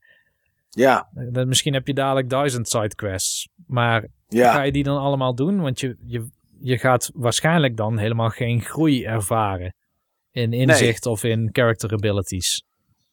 Nee, en waarom doe je... Kijk, als je Nino Kuni 2 neemt, al de sidequests die daar zijn, hebben 9 van de 10 keer invloed op een personage wat je dan in jouw kingdom kan zetten. En die je dan in kan zetten bij een winkeltje of als, bij, voor een taak. Ja. En dan heb je het gevoel, oké, die sidequest levert me ook echt iets op. Maar als dit straks... Ja, nou ja, ik, ik, ik weet het niet. Muziek vind ik iets anders. Dat vind ik wel op zich gaaf, want... ehm, kijk, ik bedoel, als er iemand een heel disco-nummer maakt, misschien is er ergens in dat universum wel een bar dancing. Of weet ik veel wat, waar dan die muziek gedraaid kan worden. Dus dat vind ik, dat vind ik wel gaaf. Dat is op zich wel leuk. Maar ja, ik ben heel erg benieuwd. We kregen nog steeds geen echte gameplay. En ik heb ook het gevoel dat ze nog steeds niet meer hebben dan een engine waar technisch dingen in mogelijk zijn. En dat dat het is.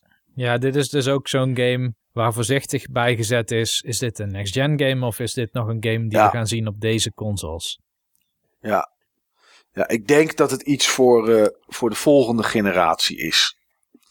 Eh, Rainbow Six Siege. Nou ja, er werd verteld dat er... eh, zo, dan moet ik even heel hard op denken hoeveel, hoeveel spelers dat inmiddels had. Was dat iets van 23 miljoen of 25 miljoen of zo? Of wat dan ook waar ze inmiddels aan zaten. Ik weet het niet meer, maar heel veel meer dan ik dacht. Ja, maar ja, goed. Het is natuurlijk diskje erin, spelen. En dan ben je natuurlijk een, uh, een speler al. Uh, dat wordt natuurlijk tegenwoordig wel heel mooi opgeteld allemaal. Uh, hoe, dat, hoe dat in ook. 35 miljoen. Ik heb het snel even opgezocht. Zo, ja. 35 miljoen spelers. mensen hebben het gespeeld. Maar ja, ik ben daar ook een speler van. zowel op PC als op PS4. Maar ik heb er nog nooit langer dan een uur achter elkaar ingestoken. Dus nou ja, goed. Uh, en er komt een documentaire, Another Mindset, over de game. En dan voornamelijk over mensen die meedoen aan toernooien en dat soort, en dat soort spul. Ja, dat vind ik eigenlijk wel leuk. Dat zou vind ik ook leuk. Dat zou ik nog best wel eens kunnen kijken, ook al ben ik geen Rainbow Six speler. Nee, nee ik heb wel Rainbow Six Siege, heb ik wel een aantal toernooien van gezien. En ik vind het wel spannend. Want het is natuurlijk of het aanvallen of verdedigen. Het is heel tactisch. Het is één, één of twee kogels en je bent er meestal geweest. En dat bouwt wel spanning met zich mee. En het is ook sommige games, als ik naar Dota kijk of naar League of Legends, eh, snap ik het wel, maar eigenlijk snap ik het niet. En Rainbow Six Siege is gewoon door iedereen te snappen als je daar naar kijkt. En dat maakt het wel interessant, moet ik zeggen. Nou, toen kregen we een of andere brokkenpiloot die zogenaamd heel grappig het halve podium sloopte. Waar eigenlijk niks op stond behalve een kapotte tv en een of ander houten kistje. En uh, nou ja, dat was Trials Rising, een nieuwe Trials game voor PS4, Xbox One, PC en Switch. Ja, Trials is niet echt mijn reeks, moet ik zeggen. Ik vind het leuk om het uh, even 10 minuutjes te spelen. En daarna ben ik het meestal ben ik het zat. Um, Komt ook in februari 2019 uit. En volgens mij kwam dat op 29 februari. Dus uh, een week later na uh, Anthem, Metro en Days Gone. Dus voor mensen die al die games op hun radar hebben, wordt het een drukke periode. Maar voor ons is dat het in ieder geval niet, Niels. Nee. Uh, de Division 2, nou ja, daar hebben we het al over gehad net. Uh, Raids zitten erin. Nou, dat is voor de rest helemaal prima. Mario plus Rabbits, Donkey Kong DLC, daar ging het over. Uh, daar was ook muziek op het podium. Gingen ze ook weer muziek maken. En daar zat een composer bij, zei jij toen op dat moment, van de Donkey Kong muziek of zo, toch? Ja, klopt. Volgens mij echt degene die de Donkey Kong Country muziek voor Rare destijds ook heeft gemaakt. Ja, en uh, dat, dat vind ik natuurlijk wel cool dat ze dan die kerel ook bereid hebben gevonden om de muziek voor deze game te schrijven. Ja. Maar ja, het, eh, het, het, was een beetje onhandig hoe het in de conferentie zat. Want ze gingen vrij lang muziek maken en dan zag je wat beelden op de achtergrond die je nauwelijks kon zien doordat de camera de hele tijd aan het bewegen was. Ja. En uh, aansluitend... Ah nee, dat is daar iets anders. Nevermind. Oké. Okay. Skull and Bones, and Bones kwam ook voorbij. Ja, Skull and Bones. Ja, uh, 2019. Ik zie het tegen die tijd wel. Ik dacht dat het een uh, game was waarbij je alleen maar op een boot zat. Maar je hebt dus ook een hideout. En of dat dan een hideout is die je met anderen deelt. Of dat iedereen een persoonlijke hideout heeft. Ik gok het laatste.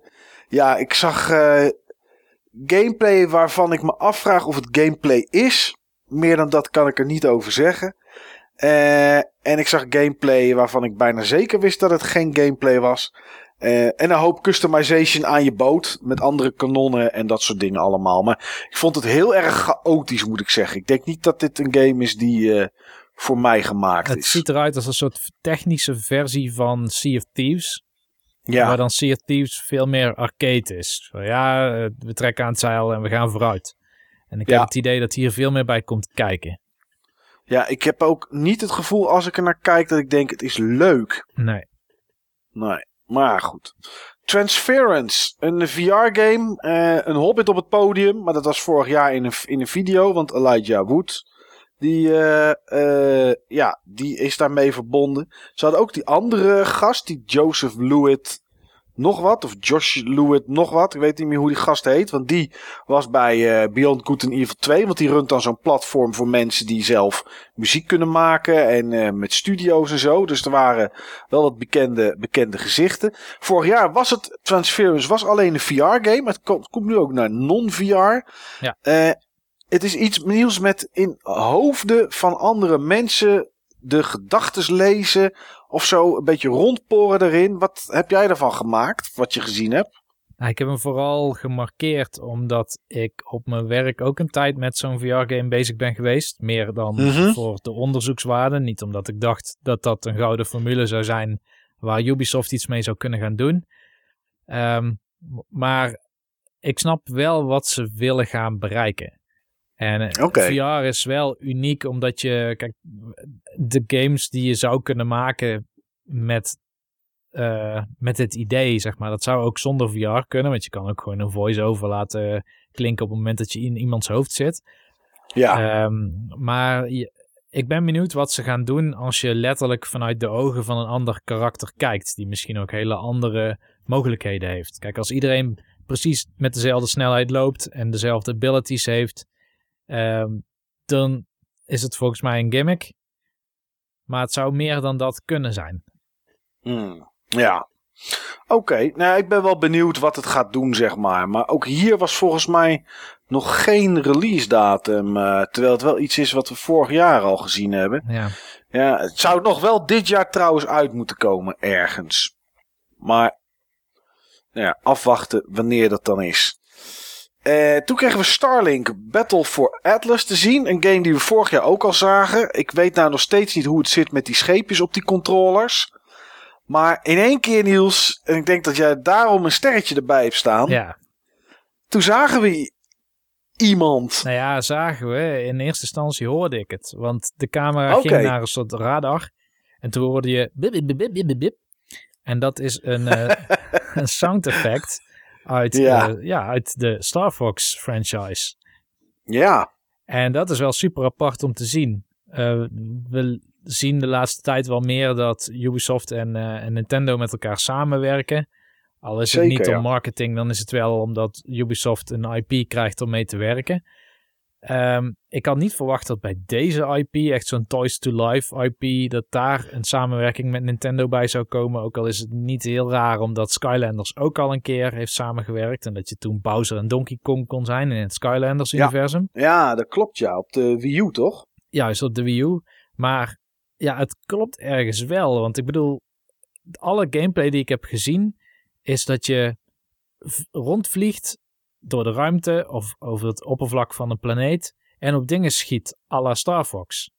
Ja. Het is eigenlijk vrij logisch dat, eh, dat je Star Fox dan ook zou kunnen linken aan deze game. Want ik denk dat heel veel mensen die het spelen en die Star Fox kennen, toch wel voelen dat er een bepaalde verwantschap tussen de games zit.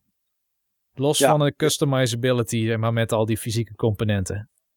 Ja, precies. Nou ja, het is eh, inderdaad, het is, ik vond het wel leuk, want daardoor zag je weer dat Nintendo en Ubisoft eh, het goed met elkaar kunnen vinden. Eh, we zagen natuurlijk eh Yves. Ik zei nog tegen jou, wanneer komt onze, onze grote kleine Fransman op het podium? Nou, dat was op dit moment, want ja, dit was natuurlijk het moment om ook weer, om ook weer Miyamoto naar voren te halen. Ja. En ehm nou ja, die was er ook en die kreeg ook een, een modelschip van, eh, die ze hadden laten maken van het schip van, eh, waar Star Fox eh, in, in vliegt in de game. Dus ja, toen was het verhaal wel een beetje rond natuurlijk. eh. Ja, nee, ik, ik moet zeggen dat juist door deze toevoeging ben ik wel benieuwd naar de game. ja, Niet dat ik denk, ik ga hem aanschaffen en ik zie dan wel of dat ik het iets vind. Ik ga me wel eerst verdiepen in de reviews en die gaan me vertellen of dat het wel of niet de moeite waard is. Maar laat het zo zeggen, mijn in- ik had nul interesse in, eh, in Ja. deze game. En nu heb ik in ieder geval milde interesse. nou ja, dat is in ieder geval iets. Eh, Star Fox zit overigens alleen, maar goed, dat was wat te verwachten in de Switch-versie. In de PS4 en in de Xbox One-versie zit hij niet.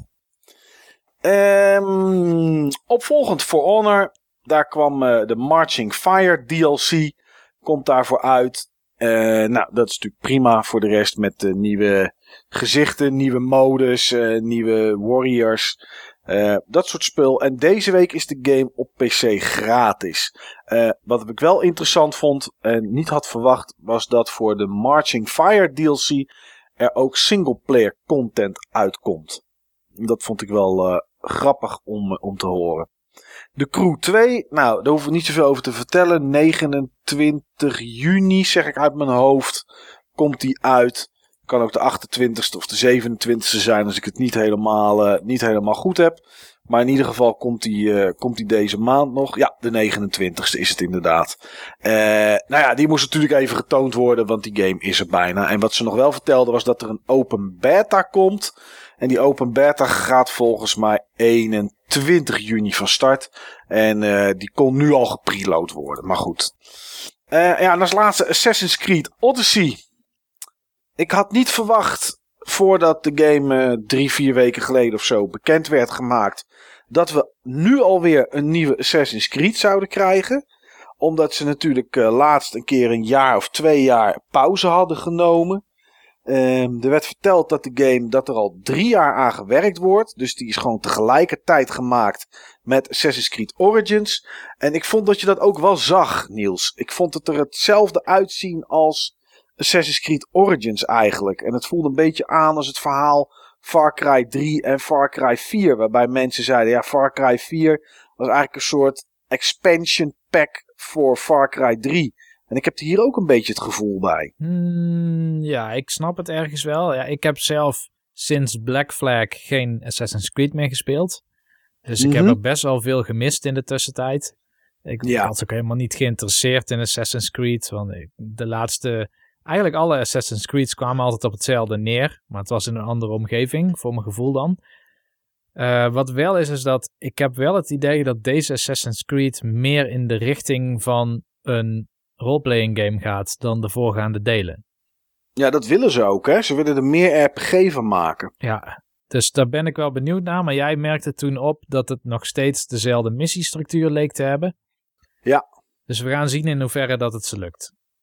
Ja, ja ik, ze lieten wel iets zien waarvan je dan denkt van oké, dit is misschien iets meer RPG. Um, dat was op het moment dat je ergens aankwam en er een quest was. En je kon zeggen ik help je wel of ik help je niet. Maar goed, uh, dat was ongeveer de keuzes die er nu waren. Want ja, je kan inderdaad in de gesprekken aangeven of je iets wel of iets niet wil doen. Of, nou ja, goed. Misschien heeft het iets van consequenties. Misschien is het een eerste stap. Ik denk het laatste. Ik denk dat het een eerste stap is naar wat meer RPG. Misschien op de polsen om te kijken hoe mensen erop reageren of zo. Dat zou natuurlijk kunnen. Ja, dat was uh, alles bij Ubisoft. Uh, geen Splinter Cell waar mensen misschien op gehoopt hadden. Geen nieuwe Rayman. Uh, geen nieuwe uh, Prince of Persia bijvoorbeeld, wat best wel weer eens een keer zou mogen. Uh, maar wel, Niels, een, trend hè, in, in de trailers. Nou, Ubisoft heeft inderdaad een soort format gevonden. Of ze hebben één studio en die had een heel beperkt budget om zes trailers af te leveren. maar wat echt elke trailer had, was het begin met een zwart scherm. Met eventueel een quote van een filosoof of wat dan ook. En dan begint een zware mannenstem er overheen te praten. Vrij dramatisch. Dan, ja. dan opent het met CG. Overduidelijk geen gameplaybeeld. Ook geen cutscene beeld, maar echt CG. Um, dat, daar blijft die man overheen praten. Langzaamaan komt er wat gameplay in beeld. En uh, waarschijnlijk gaat het dan over een soort conflict waar die man het dan over heeft.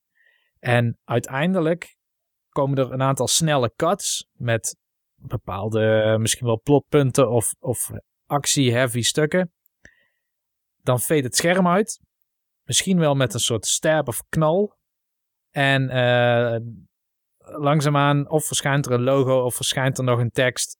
En maakt die narrator een witty opmerking in het Engels. En dat was de trailer. ja, ja, zo zagen ze er eigenlijk allemaal uit. Het moet wel Voor zeggen. alle games, ja. Dat de CG was wel heel goed bij alle games. Ja, zeker weten. Ze hebben echt een van de beste CG-studio's die er zijn ja. in de industrie.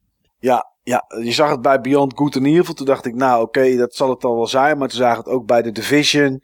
En, en, en bij For Honor en bij Assassin's Creed en zo. Het is echt, dat zag er echt wel heel goed uit. Ja, overal gezien vind ik het een matige persconferentie, moet ik zeggen. De Division 2 hadden ze iets meer info. Ja, en voor de rest geen, geen verrassingen volgens mij, behalve trials. Maar ja, is niet helemaal mijn ding, dus dat kan ik nou niet echt een verrassing noemen. Ja, voor de rest was er eigenlijk niet veel bijzonders nieuws, toch? Nee, nee, ik had hetzelfde. Ik had er wel veel meer van verwacht. Uh, het was wel weer een uh, conferentie waarin ik op zich van begin tot eind entertained was. Dus er zaten ja. niet echt hele vervelende stukken in om naar te kijken of zo. Nee, niet iets wat overdreven lang was.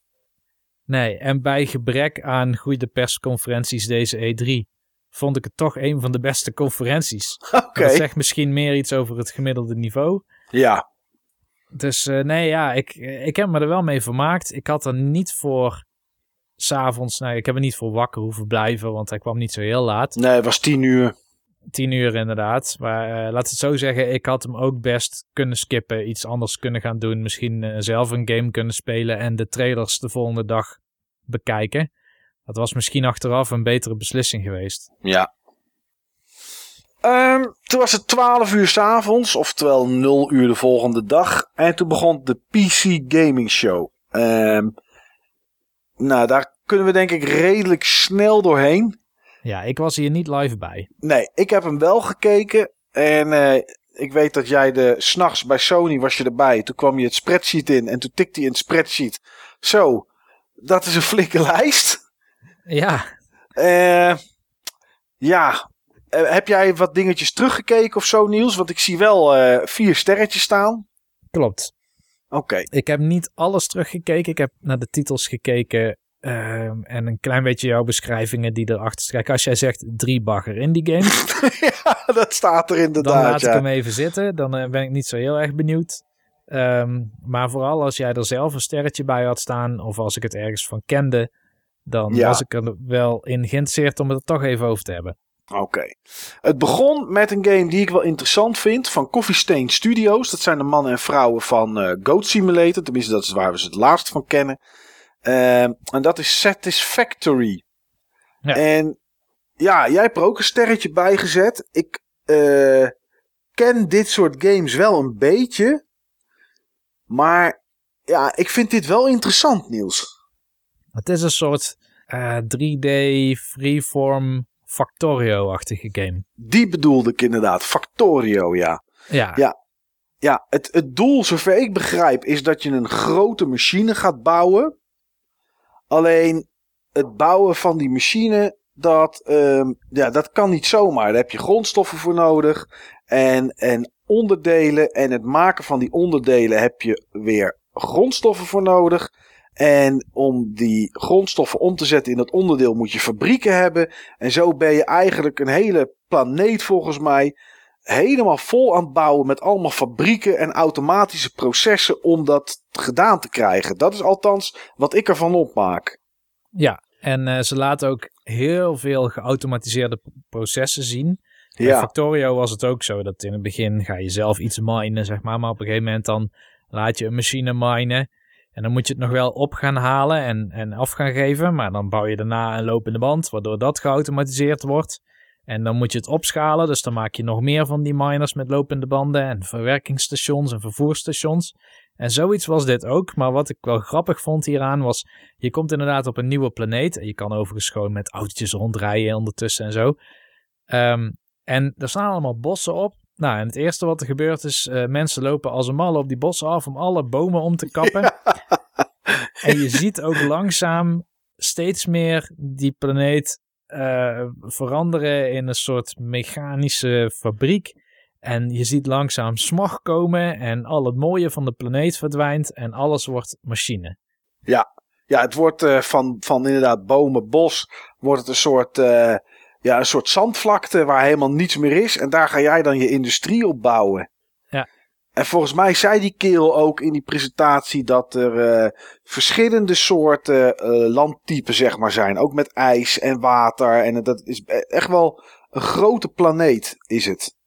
Het is uh, behoorlijk groot. Dus ja, ik, ik vond dit wel interessant. Ik heb nog nooit een game zoals dat gespeeld. Heb jij Factorio gespeeld? Ja, die heb ik gespeeld, ja. Oké. Okay. Dus ik heb wel zoiets gespeeld en ik vind dit soort spellen ook leuk.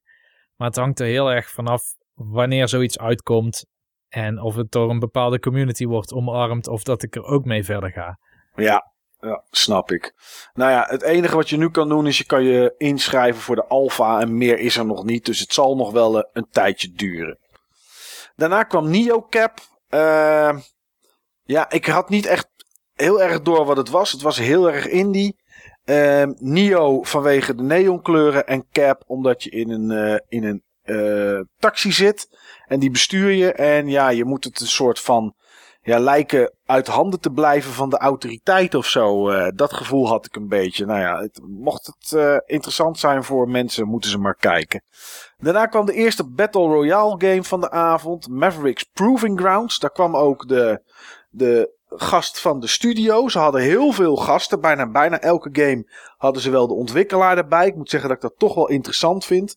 Het wordt gepresenteerd, heel die PC Gaming Show, door Sean Day9 nog iets, maar in ieder geval Day9, die heel veel mensen wel kennen van YouTube of van Twitch. Uh, vraagt ook overal waar, en dat is wel goed, waar kunnen mensen meer informatie ophalen? Wat is het plan? Weet ik wat allemaal. En deze Mavericks Proving Grounds uh, was een Battle Royale waarbij ze naar de duizend mensen wilden gaan. Geen idee hoe ze het gaan doen, maar uh, nou ja, als je het interessant vindt, dan moet je het maar bekijken. Uh, de Forgotten City kwam daarna. Dat was een mod van Skyrim, maar die komt nu standalone uit. Star Control was een game die daarna getoond werd. Voelde een beetje aan als No Man's Sky, maar dan met een verhaal. Ja, of dat ook echt gaat gebeuren, geen idee. De volgende, ja, het is niet echt een Battle Royale game, maar het is een Battle Royale game waar ook een soort PvP in zit. Was Hunt Showdown, een game die al uit is. Maar uh, ja, ik blijf dat een interessante game vinden, maar toch koop ik het niet.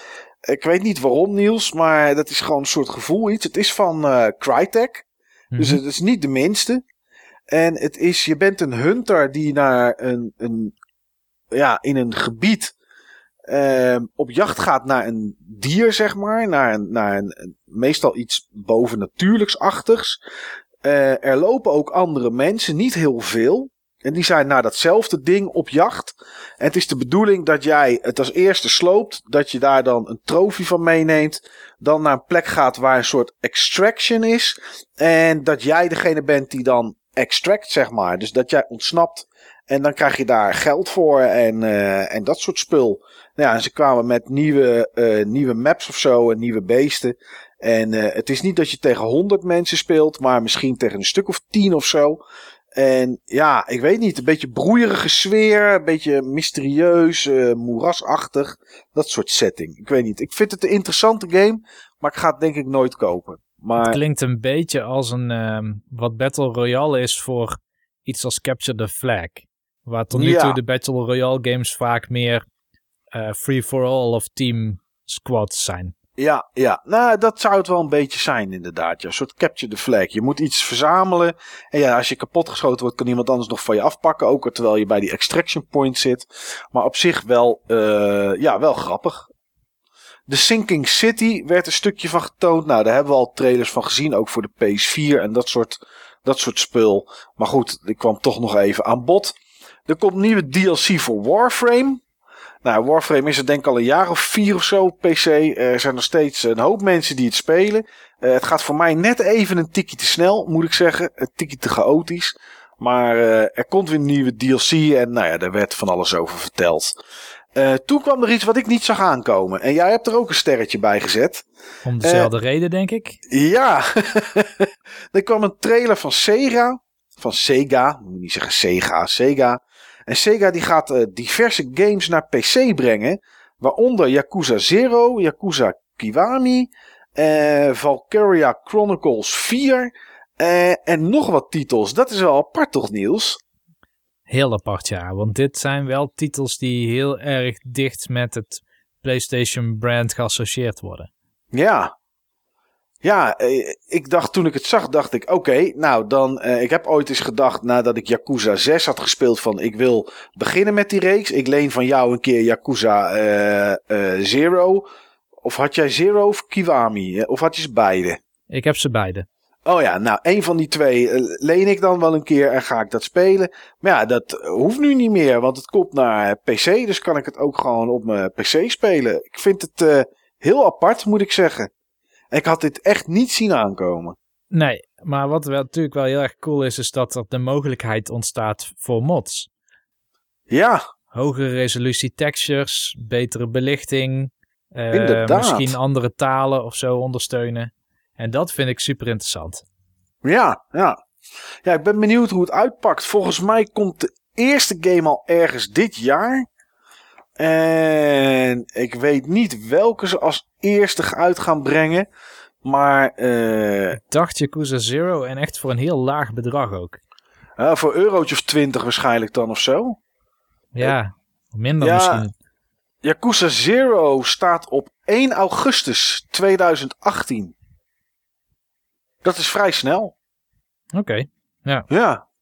Ja. Dus ehm, ja, ik ben benieuwd. Ik ben be- als ze maar zorgen dat die poort gewoon goed is. Weet je, dat het niet. eh, dat het geen Dark Souls eh, ding wordt of zo. Of Nier. Waarbij eh, de community eraan moet sleutelen om het goed te krijgen. Maar goed, we gaan het zien. Eh, Killing Floor 2. Nou, Killing Floor 2. Nou ja, dat bestaat geloof ik ook al drie jaar of zo. Daar komt, komen vier updates voor. En toen kregen we Man Eater. En de reden dat ik het er heel even over heb was omdat het wel een apart iets was. Het is een, een game waarbij jij de, een haai speelt. En het is de bedoeling om zoveel mogelijk mensen aan te vallen. En mensen die in het water zijn, mensen die langs de waterkant zitten. Ehm, ja, heel gek. Je kan levelen om, om sterkere tanden te krijgen, om hoger te kunnen springen. Dat soort grappen allemaal. Ja, echt zo'n typische PC indie game waarbij je denkt van oké, ik weet niet wat ik ermee moet. Maar ja, het komt er wel aan. Dus voor mensen die dat grappig vinden, Man Eater.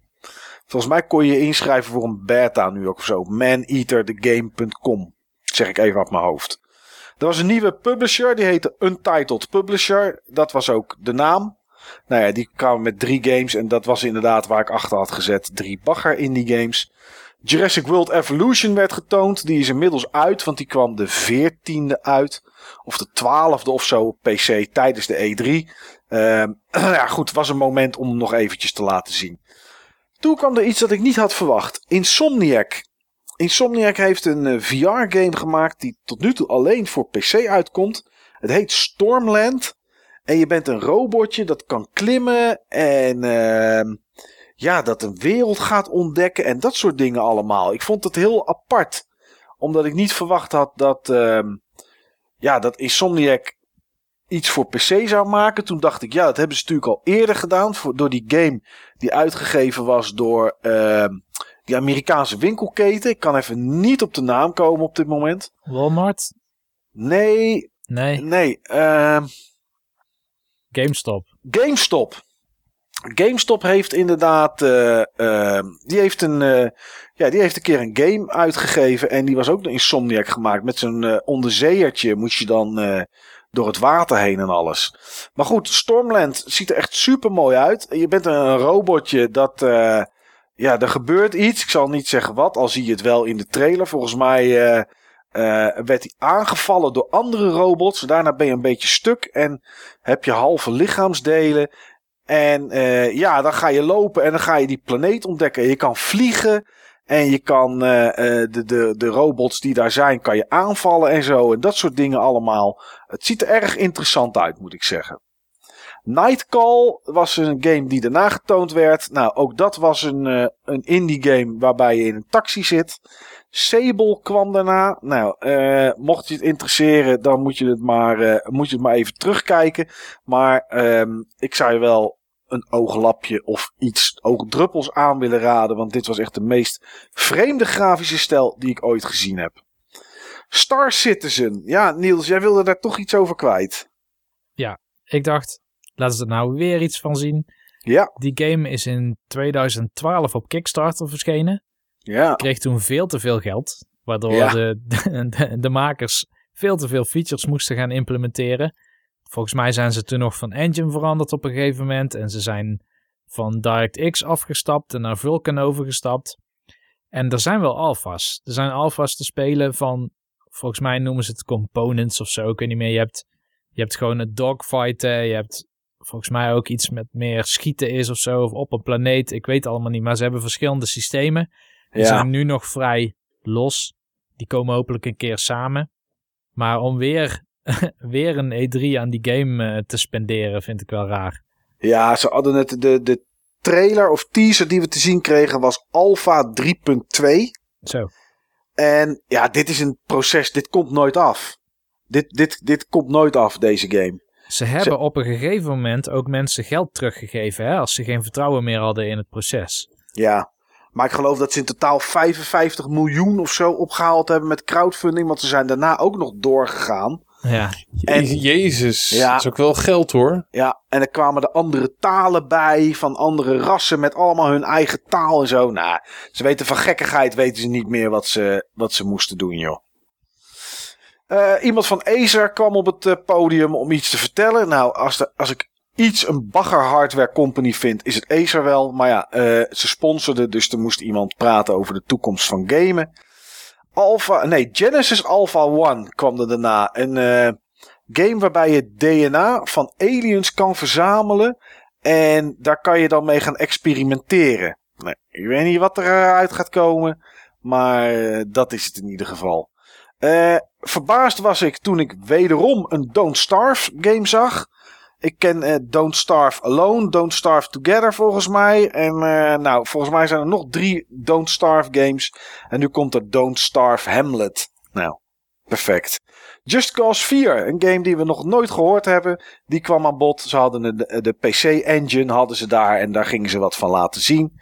Overkill The Walking Dead. Dat is eh, eh, nou, ja, een, Walking Dead game die door Overkill gemaakt wordt. Die, eh, die kwamen laten zien. Die hadden voor het eerst gameplay. Eh, komt 8 november van dit jaar uit. Ja, goed, wat meer actie georiënteerd dan eh, The Walking Dead van Telltale. En die kwam daarna. Want eh, ja, daar moest natuurlijk ook wat, eh, ook wat over verteld worden. En dat laatste seizoen, want het is de final season, begint op 14 augustus. Eh Noita kwam daarna aan bod. Nou ja, ik dacht dat het misschien wel iets voor jou zou zijn, Niels. Maar ik weet niet of je het bekeken hebt. is Eh, een- ik, ik heb het niet bekeken, maar volgens mij ken ik deze game. En is die oorspronkelijk verschenen op mobile. Oké. Daarna gepoord naar 3DS. Het ziet eruit als een zwaar heftige oldschool treasure-achtige game, toch? Ja, het is met pixels. En als er ooit een game was met pixels, dan is het Noita wel. Eh, je ziet een, een, een soort platformachtig, eh, platformachtig beeld. eh, met platformen waar je naar beneden kan en naar boven. En dan schiet je een kogel af. En dan ontploft de hele bende. En is er helemaal van het hele level eigenlijk helemaal niets meer over. Behalve dat je pixels ziet vliegen. Dat is het een beetje. Oké, misschien is het een andere. Ik heb hem niet Ah. bekeken omdat ik dacht dat het de game was. eh, Ja, die ik kende. Ja, precies. Daarna kwam een game die ik wel interessant vond. Two Point Hospital. En ik weet nou niet meer of het de makers zijn van Team Hospital. Of dat ze er ooit aan meegewerkt hebben. Maar het is echt typisch Team Hospital. Hele grappige ziektes. eh, mensen met een turtlehoofd. En dat blijkt een echte soort ziekte te zijn. Niet op de manier waarop zij het uitbeelden. Eh, ja, je moet de machines bouwen, onderzoeken, het hospitaal leiden. Ehm, echt heel erg grappig, moet ik zeggen. De game komt in het derde kwartaal van dit jaar uit. Ehm, ja, heel leuk. Echt heel leuk. Als je Is Team soort- Hospital... Ja, precies. Daar, daar dacht ik al aan. Team Hospital. Ja, Weet je, dat van die mensen met van die grote waterhoofden en zo. Precies. Nou, hier heb je dan mensen met hele kleine hoofden. Eh, er is iemand die komt binnen, die heeft de ziekte van unibrow. Dus die heeft zo'n eh, wenkbrauwen die eh, zo helemaal Net rondloopt. Ja, precies. En dan komt er een uitbraak van. En dan gaan er allemaal unibrows gingen er over de grond. En dan moet je als een soort van shooter in één keer al die unibrows kapot schieten. Daarna komt er een ventje die het dan weer op gaat ruimen. Eh, ik moest best wel een beetje grinniken eigenlijk om, eh, om deze game. Dus ik eh, ga dit wel in de, in de gaten houden. Realm Royale, dat was de derde of vierde Battle Royale game die getoond werd. Is al uit van Hi-Res Studios, zelfde gasten als van Smite. Nou ja, goed, prima voor de rest. Ook niet, Volgens eh, mij is dat best. Volgens mij is dat best leuk, Realm Royale. ze doen wel wat leuke dingen. Je kan op een paard rijden, eh, je kan items craften. En als je kapotgeschoten bent, dan word je een kip. En dan kan je nog wegrennen. En als je 30 seconden overleeft, kom je weer tot leven. Eh, Hmm. Dat is wel grappig.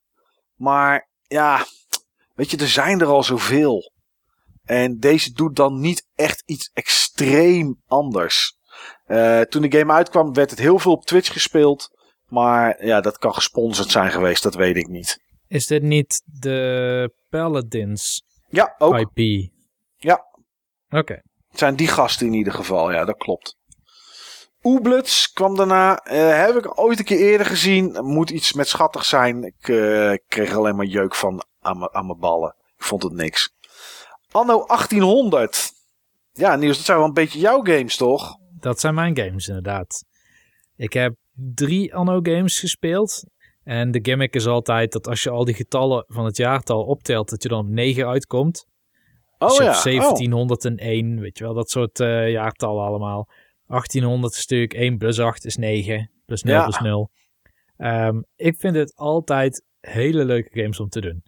Ja. Eh, zelfs de spin-offs. Dus ik heb bijvoorbeeld ook Dawn of a New World gespeeld op de Wii. En ik heb op de DS ooit een deel gespeeld. Ik weet niet meer welke dat was. Ik dacht je had toch op de PC 1602 of zo. ook iets van Port Royal of zo? Dat was toch ook zo'n soort, eh, zo'n soort game volgens mij. Nou, wat het in ieder geval is, kort omschreven, eh, het is een soort Settlers. Zo zou Ja? ik het willen omschrijven. Meets Age of Empires. Ja. Ja, je gaat naar meestal naar een nieuwe planeet of zo. Of iets waar, of, of in ieder geval een nieuw stuk land wat dan nog ontdekt moet worden. Ja. En dan ga je ja, een society bouwen, toch? Ja, ja, en Ja. het heeft heel veel type resources. En dat is misschien wel lastig, want al die eilanden die hebben verschillende soorten resources. Als eh, vruchten of zijde of zo. Net als Civilization, het gaat soms helemaal over de kop met wat je allemaal zou kunnen minen en verkopen en mee handelen met andere spelers of, of NPC's of zo. Ehm, maar ja, ik vind het altijd wel een hele toffe serie. Ja. Ik vond het alleen vreemd dat hij niet bij Ubisoft getoond werd. Want het is een Ubisoft game. Hmm. En ze hadden best wel tijd om daar nog even, van wat, eh, even wat van te laten zien. Maar ja, Ja. blijkbaar vinden ze het niet eh, boeiend genoeg. Ehm, twee games waren er nog. Rapture Rejects. Dat was toevallig een Battle Royale game. Maar dat was een soort van top-down, isometrisch-achtig. Ja, ja, prima. Als je het leuk vindt, dan moet je er eh, maar eens naar kijken. Eh, en Hitman 2 werd, eh, werd getoond. Ja, al met al, ja, jij hebt de show niet bekeken. Ja, ja helemaal niet, Steve. Ehm, Nee. Ik heb het wel bekeken. Ik moet zeggen dat ik het eh, van alle PC gaming shows die ik gezien heb de beste vond. We hebben ook ooit een keer gehad dat de D9 achter een desk zat en met een bank. En dat duurde allemaal te lang. Ehm, er zat genoeg in. Er zitten best wel wat aardige titels in. Ja, het is echt puur voor PC-publiek die eh, iets anders wil dan... eh, ja, ik wou bijna zeggen dan Just Cause. En, en, maar die was er ook. Maar ja, het, het, is, het is wat anders spul dat ze laten zien. Ik had overigens wel een conclusie Oh, naar zeg maar eh, deze conferentie. en dat is. De conclusie was Kingdom Hearts 3 komt niet naar PC. nee, nee, dat klopt inderdaad. Dat is een goede conclusie. Ja, ja, ja, ja, ja, ja. ja kan nog gebeuren, hè? Kan nog gebeuren, maar eh, nee, inderdaad.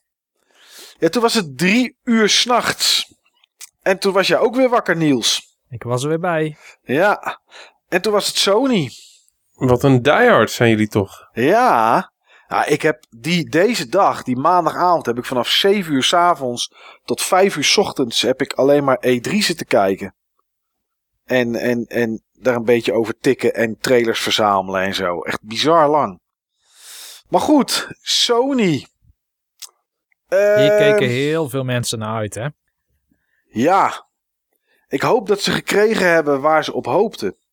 We wisten van tevoren dat het een ander soort persconferentie zou zijn. Sony had aangegeven op vier games groot te willen inzetten en die wat verder te willen uitdiepen. En niet meer een show van anderhalf uur met een hele eh, lading aan eh, trailers. Dat ze wilden ze het ook niet. vier deep dives. Ja, Alleen ze hebben een ander idee van deep dive dan dat ik heb. ook dan dat dat ik heb. Ja, nou daar ben ik met je eens. Het begon en toen dacht ik, oké, wat is dit? We kregen een man in een hoodie met een eh stielpan banjo of zo. Ik weet niet wat voor ding het was. En die begon eh, muziek te spelen. Niet helemaal mijn smaak. Maar ik hoopte dat het eh gameplaybeelden zou ondersteunen. Net zoals ik dat hoopte bij... nou, hoopte ik eigenlijk niet bij Rage. Want ik hoopte gewoon dat die gasten van het podium afgingen. Maar in ieder geval waar ik daar dat ook bij hoopte. En ook andere momenten nog. Maar dat was het niet. Ja, er werd gewoon een liedje gespeeld. En ik keek naar die zaal, iets wat het was. En toen dacht ik... Het ze- was een tent. Ja, toen dacht ik, ze staan in een tent. En toen zei, werd er later gezegd dat het een soort van kerk iets moest voorstellen. Maar dan alsnog was het een tent. En het leek als een soort eh, ja, piratenfestival. Er waren een aantal mensen die zaten. En voor de rest stond iedereen een beetje met een drankje in zijn hand. Om zich heen te kijken van wat is dit? Toen Ja, het had een reden, hè? Het had een reden. Jawel, het past. Het had natuurlijk, hoort natuurlijk bij de game, zeg maar. Ehm Dus ze had eigenlijk de setting nagemaakt van de game waarmee ze openden. Ja. En dat was The Last of Us 2. Nee, sorry. The Last of Us Part 2. Dat is de, dat is de naam. Steve, wat eh, voor indruk gaf ja, deze opening jou en met de game daarbij? De opening vond ik wat bevreemdend. Ja. Ehm, het blende uiteindelijk wel met de game, vond ik. Mhm. Ehm The Last of Us Part 2 maakte wel heel veel indruk op me. Ja, grafisch gezien maakte het indruk. Ja, grafisch en qua, eh, en qua sfeer. Ook qua gameplay. Ehm, ik heb het gevoel dat de gameplay toch wel een stuk strakker is gemaakt ten opzichte van de eerste. Ja. En één ding is sowieso, eh, hebben ze sowieso eh, veranderd. Ik heb die game niet extreem veel gespeeld. Ik heb eigenlijk maar kleine stukken ervan eh, gespeeld. Eén poging op de PS3, één poging op de PS4. Ja. Het klikte gewoon niet. Maar die game, Mike, die was toch niet zo gewelddadig als dit? Nee, dat was die ook niet. Dit was echt extreem gewelddadig. Nou, dat zagen we vorig jaar al bij die eh, trailer die we doen. Of kregen, was het nee, tijdens de PSX volgens mij. Waarbij echt iemand gewoon echt botten werden verbrijzeld en dat soort dingen allemaal. Waarvan iedereen dacht, is dit wel The Last of Us? Ehm, ja, het is extreem gewelddadig. Dat klopt. Maar ook de hele setting lijkt veranderd. Waar je in het eerste deel tegen klikkers eh, en, en dat soort figuren aan het vechten was. Lijkt het een beetje zoals Dying Light overdag te zijn. Ehm, het lijkt wel alsof je meer tegen mensheid aan het knokken bent. Wel wat ze hier hebben laten zien. Ja, En dat maakt het ook, eh, dat, dat zat natuurlijk ook in de of Us. Maar ja, ook het soort kills wat ik gezien heb. Die, die, die vrouw, zeg maar, die vanuit eh, onderaan de auto waar Ellie lag. En tot ze zeg maar onder die auto keek en dat ze opeens daarna een gaatje in haar hoofd had. ja, Ja, en zo nog een paar van dat soort kills, het soort schokbewegingen wat mensen maakten. Ik ervaar het als een van de meest gewelddadige games die ik heb gezien. Puur gewoon qua realisme van, van wat er nodig was om, ehm, om, om mensen te killen. Niet zoveel. nee. En, ehm, en wat het ook met die mensen deed. Ja, ja dat, is, dat is zeker zo. Dat is zeker zo. Ervaarde je dat ook zo, Niels? Oh, oh, mag ik nog één ding erover Ja, zeggen? Tuurlijk. de combinatie met de kwaliteit van de graphics. Want dit zag er echt bizar goed uit. Ik ben er nog steeds niet uit wat ik van The Last of Us Part 2 vind. Hmm. Ik Ik, vind het zeker bijzonder mooi. Echt bijzonder mooi. zeg fake. Ik weet niet of dat ik zeg fake, ik zeg uberscripted. Nee, ik zeg fake omdat daar ophef over was. Ik weet niet of jullie het mee hebben gekregen. Nee? Ehm, de baas, de hoogste baas van volgens mij Idols Montreal, die reageerde op de animator van The Last of Us, die Mhm. bij Naughty Dog werkt. En die eh, zei iets dat Naughty Dog mooie animaties had of weet ik wat allemaal. En toen zei hij, and fake. Hmm. Dus hij noemde het nep. En ehm, toen reageerde die animator weer van... eh, nou, dat denk ik niet. Maar reageer op je tekstberichten die ik je gestuurd heb... en dan gaan we een keer lunchen. En eh, daar kwam een redelijke shitstorm eh, vandaan. Hmm. Want toen moest hij daarna natuurlijk openlijk zijn excuses gaan aanbieden. En ehm, hoe hij dit probeerde te draaien, maar wat natuurlijk gigantisch mislukt, is dat hij zei van ja, ik bedoelde het anders. Ik ben een Frans sprekende Canadees. En eh, ja, dat heb ik gewoon verkeerd, verkeerd gezegd of uitgelegd. Maar het woord fake, daar kan je natuurlijk weinig anders aan uitleggen. Ja. Daar hebben ze geen geschiedenis mee, hè? Die gasten. Nee, dat is ook zo. Dat is ook Naughty zo. Dog heeft daar totaal geen geschiedenis mee. Dus eh, nee, dat lijkt me niet. Lijkt mij ook niet. Maar het klopt wel nieuws dat het dus behoorlijk zwaar scripted uitzag. En daar heb ik ook over nagedacht. Dat heb ik meer gezien tijdens deze E3. Dat mensen zeiden, ja, het is allemaal wel heel scripted. Bij, bijvoorbeeld bij The Division. Maar je moet toch een beetje laten zien wat, er, wat je eventueel kan beleven in die game. Als we echte gameplay krijgen, is het 9 van de 10 keer vaak een stukje saaier natuurlijk. Ja, dat klopt. Toen ik deze trailer zag, toen had ik constant het idee, oh wat is dit vet. Ehm, maar als ik dan denk van, moet ik dit gaan spelen? Dan denk ik, ik weet niet of dat ik er zo'n zin in heb als het dit zou zijn. Nee. Eh, wel op het moment dat je door het gras heen moet rennen en dat er allemaal, men- allemaal mensen heel dynamisch achter je aankomen. En dat je dan aan hun blikveld moet blijven ontsnappen, dat lijkt me wel leuk. Maar als ze bijvoorbeeld, ze, ze rent op een gegeven moment ergens naar binnen. En eh, dan wordt ze gevolgd door een stuk of vier mensen. En dan werd het voor mijn gevoel heel erg scripted en niet representatief. Want zij eh, klom langs meubels, eh, pakte heel dynamisch iets op terwijl ze eh, ergens langs rolde bijvoorbeeld. Was dat in die winkel of iets waar ze naar binnen renden? Volgens mij wel, ja. Ja, ja, ja. En, ehm, en, en, en dan hakte ze met haar bijl en werd ze twee keer geraakt. En dan zag je haar ook een beetje stambelen, zeg maar. Ehm, waar normaal het scherm grijs zou worden, waarschijnlijk, in zo'n soort game. Ja.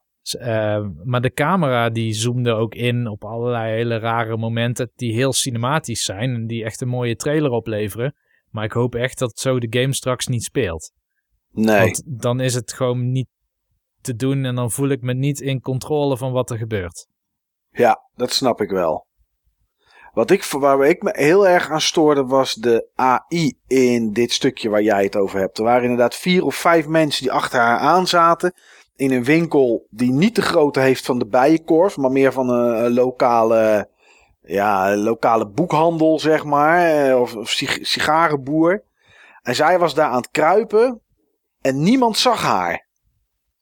Terwijl ze als iemand zich omdraaide en die keek even over een tafeltje heen, zag je Ellie kruipen.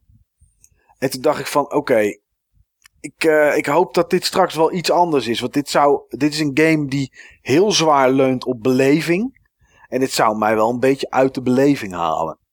Maar goed, over het algemeen kun je alleen maar zeggen dat het natuurlijk schitterend uitziet. Naughty Dog echt wel iets moois gaat neerzetten. Ik zag wel wat imperfecties ook hoor. Ehm, met name met de foliage. Ja. Daar werd toch wel regelmatig doorheen geklipt. Ja, maar er gingen wel een hoop ook mee. We zagen wel varens of zo die wel echt meebewo mee, meebewogen. Je zag, je zag meebewegen en klippen. Oké. Ja, dat klopt. Maar het is een stuk beter dan Horizon, waar de varens gewoon stilstaan en je dwars Ja. doorheen klipt. Ja. Dus eh, ik vond het wel, eh, wat dat betreft, wel weer een ja, soort nieuwe lat die met meebewegende foliage werd gelegd. En wat ik denk ik wel goed vind, is dat eh, in ieder geval, dat zagen we hier. En op andere, ja, de andere waren vaak cutscenes die we, die we te zien gekregen hiervoor. Maar dat het niet continu eh, en Joel en Ellie samen zijn. Want dat was wat deel 1 voor mij ook redelijk irritant maakte. Je speelde natuurlijk als Joel. En als je dan ging bukken, stond Ellie er soms of naast. Of die was ook aan het bukken, maar dan stond ze gewoon in het midden van een ruimte. Waar iedereen het kon zien. En dan werd je toch niet aangevallen. En ik denk dat door ze te scheiden en ze elkaar af en toe de wegen te laten kruisen. Of wat het verhaal dan ook is. Dat ze daar wel iets goed mee, eh, mee oplossen, zeg maar. Tenminste, in ieder geval voor mijn gevoel. Het kan nu ook, hè. Het is, eh, ze is een stuk ouder. Ja, ze is eh, redelijk volwassen. Volwassen genoeg in ieder geval om een, eh, om een andere vrouw te kussen. Dus wat dat betreft zit er, behoorlijke tijd, eh, zit er behoorlijk wat tijd tussen. Nou, ik ben benieuwd. Ik ben benieuwd. Het, eh, volgens mij is het 2019, hè? Zoals eh, alles eigenlijk. Wat we zo'n beetje gezien Oh, nog niet eens. To be announced is het nog. Is nog niet eens zeker 2019. Maar dat zal ongetwijfeld. Ja, toen kwam er een moment dat ik dacht: jongens, jongens, jongens, jongens, jongens, jongens, wat is dit belachelijk? Iedereen moest eh, de tent uit. En die moest het theater in. En dat duurde even. Het duurde even en het duurde waarschijnlijk ook langer dan ze zelf hadden ingeschat. Dat denk ik ook. Dus kregen we een desk te zien met mensen die eraan zitten, wat je normaal bij de pre-show ziet. Uh, vertelden ze in ieder geval nog wel dat er voor uh, God of War een New Game Plus modus aankomt. Nou ja, dat is dan leuk voor iedereen die daarop zit te wachten. We kregen een, een trailer voor Call of Duty Black Ops 4. En uh, ja, ik zie een sterretje staan bij Destiny 2, de Forsaken DLC, Steve. Ja, deze trailer vond ik echt slecht. Oké. Okay. Uh, echt gewoon zo'n cinematografische trailer die gewoon echt helemaal niks zegt over, um, over, over de game, gameplay en over wat er nou verandert in het spel. En dat is best wat. Um, vorige week is daar een reveal trailer van uitgekomen. Ja. Ja, dus ook een kwestie, dus ook een gevalletje van um, Bungie zegt sorry hoor. Oké. Okay. Maar dan zonder sorry te zeggen. Ja, precies. In, in principe gooien ze gewoon alles weer om wat ze juist bij Destiny 2 hadden aangepast om er Destiny 2 van te maken. Oh jee. Um, nieuw, um, nieuw systeem waarbij je in feite vrij bent om zelf je wapens in te delen over de slots. Uh, er was heel veel gedoe over, dat vonden mensen niet leuk. Uh, je had zeg maar twee primaries en een heavy in Destiny 2 ten opzichte van een primary en een secondary en heavy. Kun je nu helemaal vrij indelen. Komen weer random rolls. Um, ja, zo, zo, kan ik nog wel even doorgaan. Ja. Heel veel dingen die in feite gewoon achteraf geen goede keuzes waren. Oké. Okay.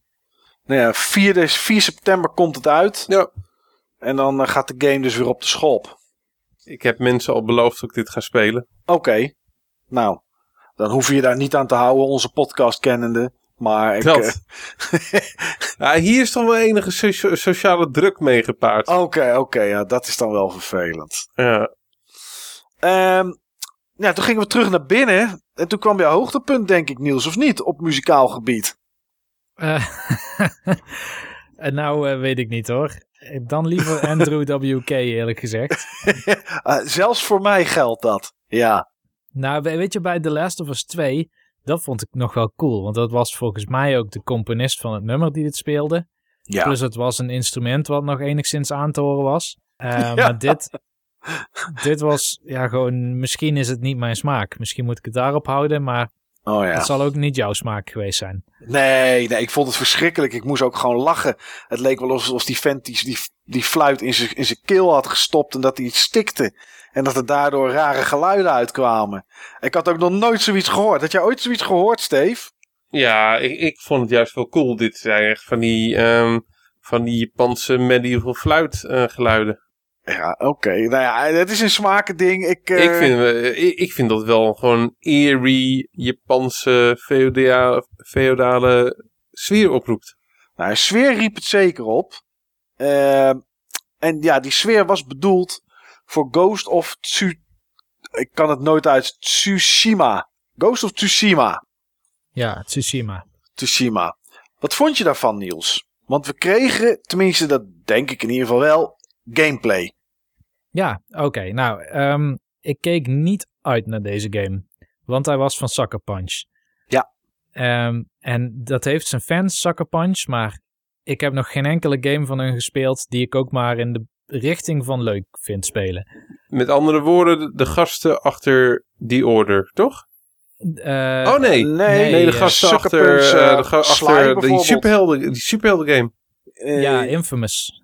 Infamous. En um, dingen zijn toch ook van hun, de, hoe heet het? De Sly Raccoon games en zo. Oh, ja. zijn die van Klopt. hun? Oh, Sly Raccoon Klopt. vind ik wel leuk. Ja, Sly Raccoon is van hun en die Infamous games, ja.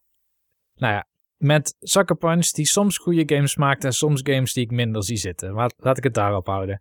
Ja. Um, maar ik was heel even bang dat dit zo'n game zou worden die um, esthetisch misschien heel Aziatisch aandoet, maar dan weer zo'n zo'n vrij simpele basic gameplay zou hebben. Alleen ik denk dat dat niet het geval is op basis van wat we hebben gezien. Ja. Um, het is ook het wordt omschreven als een open wereld roleplaying game. En we zagen nu een samurai, maar het is eigenlijk overdag een samurai en s'nachts een ghost. Uh, dus je hebt twee rollen waartussen je switcht. Uh, waarmee je ook verschillende, op verschillende manieren dingen kan oplossen. En die hebben ook verschillende skill trees. En uh, toen ik dat soort informatie erover las, toen werd ik eigenlijk enthousiaster. Ik was niet zozeer enthousiast door deze trailer Een, zelf. een ghost als een echte geest of een soort van ninja? Een soort van ninja. Oké. Maar ehm, ja, je hebt ook meerdere wapens. Dus wat we nu hebben gezien was niet heel representatief. En ik vond het nog wel raar hoe het battlesysteem moet gaan werken. Want je ziet hem soms met één klap een vijand compleet uitschakelen. En soms dan du- duurt een battle vrij lang. Dus eh, ik dacht, is het dan een soort Arkham Asylum of zo? Of is het meer een soort God of War? Ik Ja, heb ik had een soort quicktime. Ik had een soort quicktime gevoel. Op een gegeven moment zie je hem ergens binnen. ehm waar houden ze iemand ergens eh, gevangen? Daar staan drie gasten staan daar omheen. En één staat er dan eh, voor zo'n papieren deur, zeg maar. En hij springt naar beneden, steekt er één neer. Eh, Die andere twee gaan ook met één klap neer. En op het moment dat die gast buiten het alarm wil, wil laten afgaan door op een horen te blazen, ja, steekt hij eigenlijk door, door die papieren muur heen en prikt hem kapot. En Ja. toen dacht ik, ik mis eigenlijk gewoon een interface om te zien of dit, of dit gewoon geen quicktime events zijn. Want dat gevoel kreeg ik heel erg. Ja, dat had ik ook wel. Maar goed, uiteindelijk ben ik wel geïnteresseerd. Maar ik ben best wel benieuwd naar deze game en om er meer van te zien. Want dit was heel oppervlakkig. Eh, er schijnen ook twee hubs te zijn. Die wil ik ook nog graag zien. Maar dit zou zomaar eens weer zo'n zo'n goede Sucker Punch game kunnen zijn. Ja. Wat vond jij daarvan, eh Steve? Ik vond het extreem bruut. Ja, het was... Ik vond het er eh, geweldig uitzien. Heel sfeervol. Ehm, gewoon die hutloze game, gameplay vond ik heel erg tof. Ik hoop ook dat het zo blijft. ja. Het maakt ook anders. Mm, dat zeker. Ja. Ja, ik had een beetje het gevoel als die vroege PlayStation games. ehm, waarbij het zomaar met één hit over kon zijn. Die Ah, fighters. Welke games bedoel je dan, Steve? Die fighters? En waar, dat waren echte fighters, of niet? Battle Area Toshinden, bedoel je dat? Nee, nee, nee, nee. Dat lijkt natuurlijk wel op eh, Tsushima. Tsushima. Momentje. Tenshu? Nee, ook niet. Bushido Blade. Oh, Bushido Blade. Ja. Oh ja. Het deed me denken aan Bushido Blade met, ehm, met gewoon instant kills. Op het moment dat je precies gewoon iemand goed raakt en door zijn verdediging heen komt. Ja. Ja, ik, ik ben wel benieuwd naar deze game. Ik had het eerst niet. En nu wel. Na deze, na deze, na deze trailer. Tenminste. Weet je, en dat, dat, dat doelde jij net op, eh, Niels. En ik denk dat dit het moment is om dat maar even naar voren te halen. Want jij hebt mij namelijk net in twee zinnen meer informatie gegeven over de game. dan dat Sony heeft gedaan in 12 minuten. Met hun deep dives. Met hun deep dives. Ja, ja. Ja, Sony zegt we gaan dieper in op die games. Dat betekent eigenlijk gewoon we gaan langere trailers uitzenden. Dat, Ja. is, dat is wat ze doen. Maar dat, daar, Langer is niet per se dieper. nee, daar heb ik helemaal niets aan. Ik wil meer, ik wil wat informatie. Al is het maar Ja. iemand die twee minuten wat vertelt. Elke vrouw weet dat trouwens. Oké, oh, oké. Nou, dat. Maar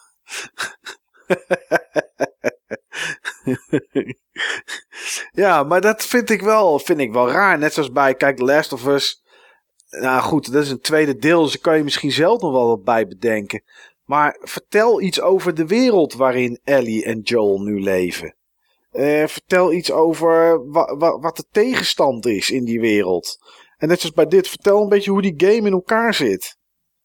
Ja, en ga daar niet te ver in. En daar komen we zo ook nog wel op terug. ja, gaan we niet te ver in, inderdaad. Ja. Ik- Oh ja, ja. Ja, je kan doorslaan, dat Ja. is zo. Dan heb je echt een Oh deep dive. jongens, jongens, jongens. Echt. Ja. Nou ja, goed. Ehm, volgende game, Control. Een nieuwe Remedy game. Ja. Ik zag Dat het. had, een, dat had een hoog Quantum Break gehad. Ja, ik dacht, dit is gewoon Quantum Break, maar dan met iets betere performance. En een vrouw, volgens mij was het. Ehm, ja, ik eh, heb er niet heel veel voor de rest over te zeggen eigenlijk. Behalve dat ik benieuwd ben wat het gaat worden, Steve. Dat is het, denk ik. Ja, ik ook wel. Dit zou best wel tof kunnen zijn. Ja. Ja, ik vond Quantum Break best al wel aardig destijds. Maar als ze er nu gewoon een beetje iets meer van maken, dan, eh, ja, dan kan dat best wel, eh, best wel wat worden. Duurt nog wel even, denk ik, hè, voordat het uitkomt. Ja, volgens mij is er helemaal niets over bekend. Over, eh, over Control. Dus eh, volgens mij, ja, 2019. Maar ja, dat is bijna alles wat we gezien hebben. Dus ook dit. Ehm, toen kregen we Resident Evil 2 remake. Nou, Ja, dit was op zich wel een aangename verrassing. Oké. Ik moest er wel weer, wederom, meer over lezen naar de rand. Om te snappen wat ik precies heb gezien. ja. Maar dit, dit is schijnbaar een Resident Evil die je op twee manieren kan spelen. Dus op de oude stijl en op de nieuwe stijl. En dat Ook met tank controls. ook met, ja, dat weet ik niet. Ja, in ieder geval fixed camera of eh, meer zoals Resident Evil 5. Oké. Ik geloof dat dat, dat, dat de mogelijkheden zijn. En ehm, ja, ik vond het er over het algemeen heel goed uitzien. Ik ben Ja. niet de grootste Resident Evil fan. Ik vond 4 heel erg leuk. En ik vind die, die spin-offs van Resident Evil leuk. Maar de mainline, dat heeft me eigenlijk nooit echt gegrepen. Maar misschien deze weer wel. Ja. Ja, snap ik. Ik vond 4 tof. Ik vond 7 tof. Ik vond 5 en 6 niks. En destijds vond ik 1 en eh 2 en 3 ook tof. Maar dat wel in dat tijdsbeeld, zeg maar. Dus eh, ja, ik weet niet. Ga jij het eh, misschien proberen, Steve? Staat het op je lijstje van interessante titels? Ik gok niet dat ik het ga proberen. Maar ik vind het wel tof dat het er is. Ja. Het zag er wel goed uit, jongens, moet ik zeggen. Het zag er echt goed uit. En Resident Evil 2, dat is toch denk ik een van de hoogtepunten in de Resident Evil serie. Ik denk een van de drie hoogtepunten in de Resident Evil serie. De eerste Resident Evil, Resident Evil 2 en Resident Evil 4. Ja, dat denk ik ook wel. En ik heb eh, later nog eh, bij eh, Sony heeft dan twee of drie dagen doen ze allerlei shit laten zien op Twitch. Daar heb ik gameplay gezien. Het zag er ook echt zo uit, zo mooi als in die trailer. Dus dat is wel tof. Trover Saves the Universe. En mijn notities zeggen een platformer die grappig probeert te zijn, dat niet is, maar wel naar de PS4 komt. Nou, doe er je voordeel mee. Kingdom Hearts 3. Ik wist niet of iemand ooit al van die game had gehoord. Maar die, eh, die was te zien bij Sony. En toen kwam Death Stranding. Ja, Steve. Jij moet al lachen. Het zag er prachtig uit. Ja, Ik snap er helemaal niets van. oké. Eh, ik ga het dan ook in één zin samenvatten. Het zag er prachtig uit. En dodelijk saai. Ja, daar sluit ik me bij aan. Ik weet nog steeds niet wat je nu gaat doen. Het leek een walking sim. Precies. En de reden dat we dat hebben gezien is omdat ik denk dat er nog steeds niet meer is dan dit. Het is een action game, dat heeft hij ooit gezegd. Het is. eh, We hebben geen seconde actie gezien. nee, maar het is een action. Het is een, het is een action game. Het is een game waarbij eh, actie eh, een, een hoofdrol zou moeten spelen. En wat we zien zijn nog steeds vage beelden. En ik was er al klaar mee. Maar ik ben er ook echt klaar mee. Want eh, ja, ik weet het nog steeds niet. En daarna zie je iemand lopen over landschap. Ik denk ergens op een ruimteachtige planeet. Want ze heeft een masker op. Maar kan ook zijn omdat misschien AIDS 2.0 is uitgebroken. Dat weet ik niet. En op een gegeven moment ja, tikte die op die bal die dan voorhangt. En daar gaat dan een baby die eigenlijk niet reageert en eruit ziet als een baby iets doen. En dan zie je een soort van schimmen. En in plaats van dat je dan gaat lopen, ga je dan sluipen. En dat is de game. Tot nu toe. Ik, eh, ik zelf hoef er eigenlijk geen woorden voor de rest meer aan vuil te maken. Ik weet niet of jullie nog iets kwijt willen. Maar ik ben echt wel klaar met deze game. Ik wil nog wel even een shout-out doen naar Sven. Ik hoop dat het echt iets voor je is. Dat het helemaal in je straatje past van Praatje heb- Podcast. Ik heb inmiddels al met Sven gesproken over, eh, over dit. Ik denk Wat dat hij helemaal om is. Ja, dit is eh, de hemel. Ja, Maar dat, kan hij ik. ook zeggen omdat hij mij wil, eh, wil, wil fucken. Maar hij heeft me al wel uitgenodigd om een keer mee te doen in een podcast die alleen over deze game gaat. Omdat mijn mening zo anders is als die van hem. En de reden dat dat is, is dat hij het uh, grotendeels zelf invult. Wat hij denkt dat het gaat worden en het daarom geweldig vindt. En ik het daarom dus neersabel, want ik kan alleen iets met wat het echt is. Ja, maar daar kan je toch niks mee? Ja, nee, je kan er ook Wat, niks wat mee. kun je daar dan mee? Ja, je kan er niks mee. Je kan er echt niks mee. Ja, goed. eh, dat was Death Stranding. Lekker weg met eh, Kojima, zeg ik. Nio 2 werd aangekondigd. Ik weet eigenlijk niet waarom ik er een sterretje neer heb gezet. Eh, ik weet niet, waarom heb jij een sterretje hier neergezet, eh, Niels? Nou, ik had deze game eigenlijk niet zo snel verwacht. Nee, dat had ik ook niet verwacht. Dat had niemand. Nee, want Nee. die andere is anderhalf jaar oud of zo, volgens mij. Waar ik ook, ook bovendien nog een soort Definitive Edition van had verwacht. Voordat ze deze aan zouden kondigen. Ja. Ja, ik wil hem nog wel steeds gaan spelen. Want eh, ik, ik heb hem. Ik heb de demo's en zo destijds. Dat, dat klikte allemaal niet. Maar ik heb deze game wel een stuk gespeeld. Gewoon vanaf het begin. En ik vond het erg tof en leuk spelen. Dus eh, voor mij staat er misschien een sterretje dat ik echt een keer Nio 1 moet gaan spelen. Maar of dat er ooit van komt, weet ik niet. Dit lijkt me echt een mooie game, Neo 1, voor mijn Humble Monthly eh, subscription. Oh, dat zou mooi zijn. Dat hij de volgende maand bij zit, inderdaad. In de Inderdaad. Humble Bundle. Ja, ja. Als laatste een deep dive. Eh Spoederman. De Spinnenman. En ik heb daar geen sterretje neergezet. En daar is een reden voor. Mhm. En die reden is dat ze, wat mij betreft, en wij hebben het er al even stiekem over gehad, Niels, een keer, ik denk diezelfde nacht, totaal de verkeerde gameplay demo hebben laten zien. Ze hebben namelijk na de eh, eh, E3 persconferentie hebben ze een, eh, een ander stuk gameplay laten zien in de open wereld. En als ze dat nou om hadden gedraaid, dan was ik enthousiaster geweest. Want ik vond dit een quicktime event waar ik niet zoveel mee kan. Maar goed, Niels, wat vond jij ervan? Zonder dat ik je probeer te beïnvloeden natuurlijk. Ja, ja, je doet me toch twijfelen op het moment. Maar ehm, weet je, vorig jaar was ik niet zo positief ook over Spider-Man, kan ik me herinneren. nee. Stom genoeg vind ik het dit jaar een van de leukste games die ik heb gezien. Oké. Ik kijk er juist naar uit. Van alle games in de Sony-conferentie kijk ik het meest uit naar Spider-Man om ook echt te gaan spelen. De Ja. andere wil ik nog van alles van weten voordat ik me er een soort oordeel over kan vellen. Of in ieder geval mezelf kan overtuigen of dat ik het wel of niet wil gaan spelen. Maar bij deze was bij mij de vraag: wat doe je als je niet aan het rondslingeren bent? Dat hebben ze nu laten zien. Dat is een beetje Arkham-stijl-achtig vechten. Tenminste, zo komt het over, maar dan met meer snelheid en meer moves en zo. En ik zag ook veel meer eh, villains uit Spider-Man terugkomen in deze game.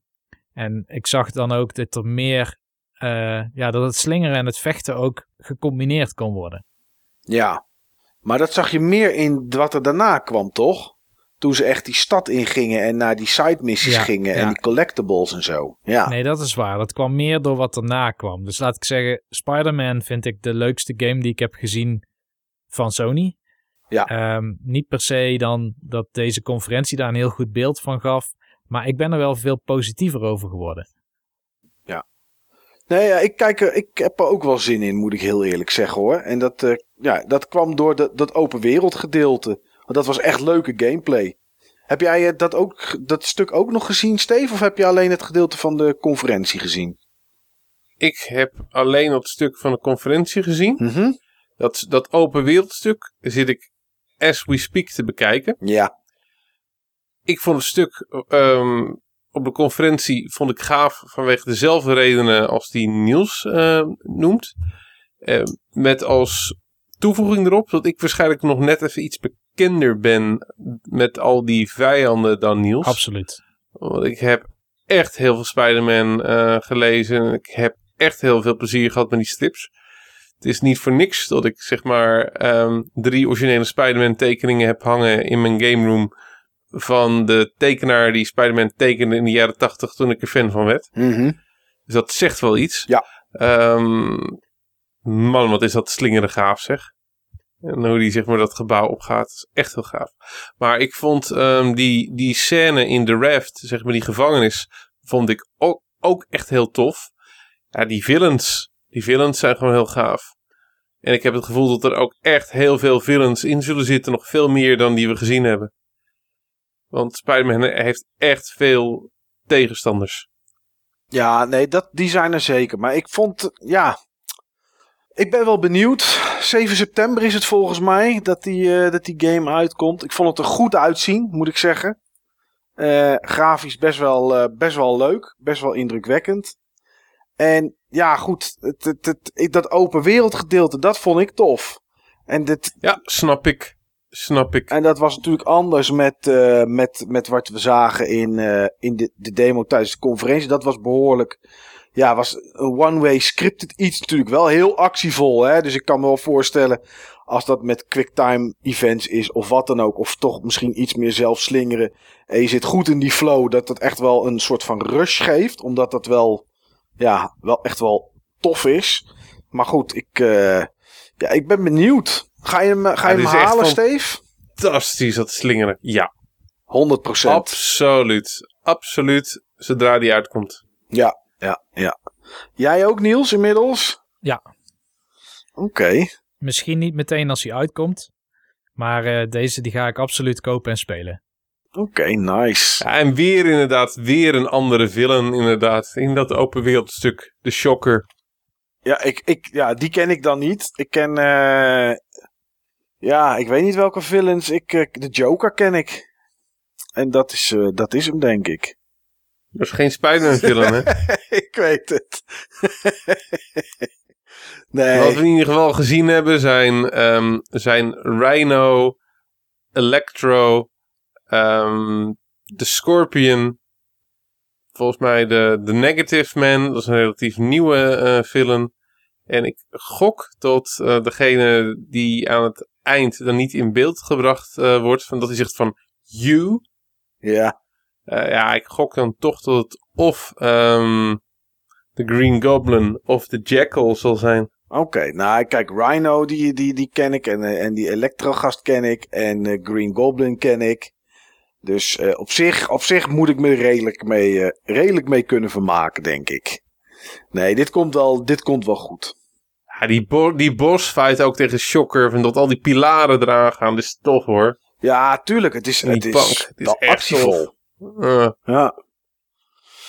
Wat vond je van de Sony-conferentie, Niels? Ik vond toen we hem aan het kijken waren, vond ik het jammer dat ik ervoor wakker was gebleven. Mhm. Door die, ehm, door die onhandige 20 minuten intermezzo. En die host die dan ondertussen zeg maar interviews zat te doen, dat was, dat was echt een figuur. Want hij zei dat hij 20 jaar in de industrie zat en maakte hele rare opmerkingen. Zoals bijvoorbeeld bij eh, Ghost of Tsushima zei hij van... Spelers realiseren zich niet altijd dat elk blaadje met de hand wordt geplaatst en elk vuurvonkje dat je ziet door een artist is aangeraakt. Nou, dat is natuurlijk gewoon je reinste ja, geloof je het zelf? Ja, precies. joh. Geloof je het zelf? Jezus. Maar hij doet een beroep Eh. op zijn autoriteit, zeg maar. Zijn 20 jaar ervaring in de industrie. Om die claim te maken. En dat vond ik zo onprofessioneel, zeg maar. Ja. Zo uninformed. Dus ik had echt hele grote tenenkrommende momenten bij deze conferentie. Maar ik moet zeggen dat de inhoud, de games die ze hebben laten zien, eh, zijn op zijn minst indrukwekkend of inspirerend. En ehm, ik moet wel zeggen, er zitten wel echt hoogtepunten tussen voor mij. Waar Spider-Man nu één van is. Oké. Jij, Steve, wat vond je van het geheel? Ehm, in eerste instantie vond ik het tegenvallen. Ik heb dat niet live gezien. Ik heb het later gezien. Eh, het was een van de weinige conferenties die ik integraal heb gezien. Ja. En ehm, ik heb ook hier en daar wat zitten skippen. Ehm, wat ik bij, eh, bij Microsoft, als ik hem niet live had gezien, niet had gedaan. Maar achteraf, nadat ik er inderdaad een nachtje over had geslapen. Weet je, ze hebben gewoon gedaan wat ze gezegd hebben. Ze hebben dan inderdaad heel erg ingezoomd op, ehm, op, op enkele games. Zonder dat het te veel werd. En het zijn wel hele gave games. Eh, van de vier games waar ze dan echt veel aandacht aan hebben gegeven, zijn er drie gewoon echt heel erg vet.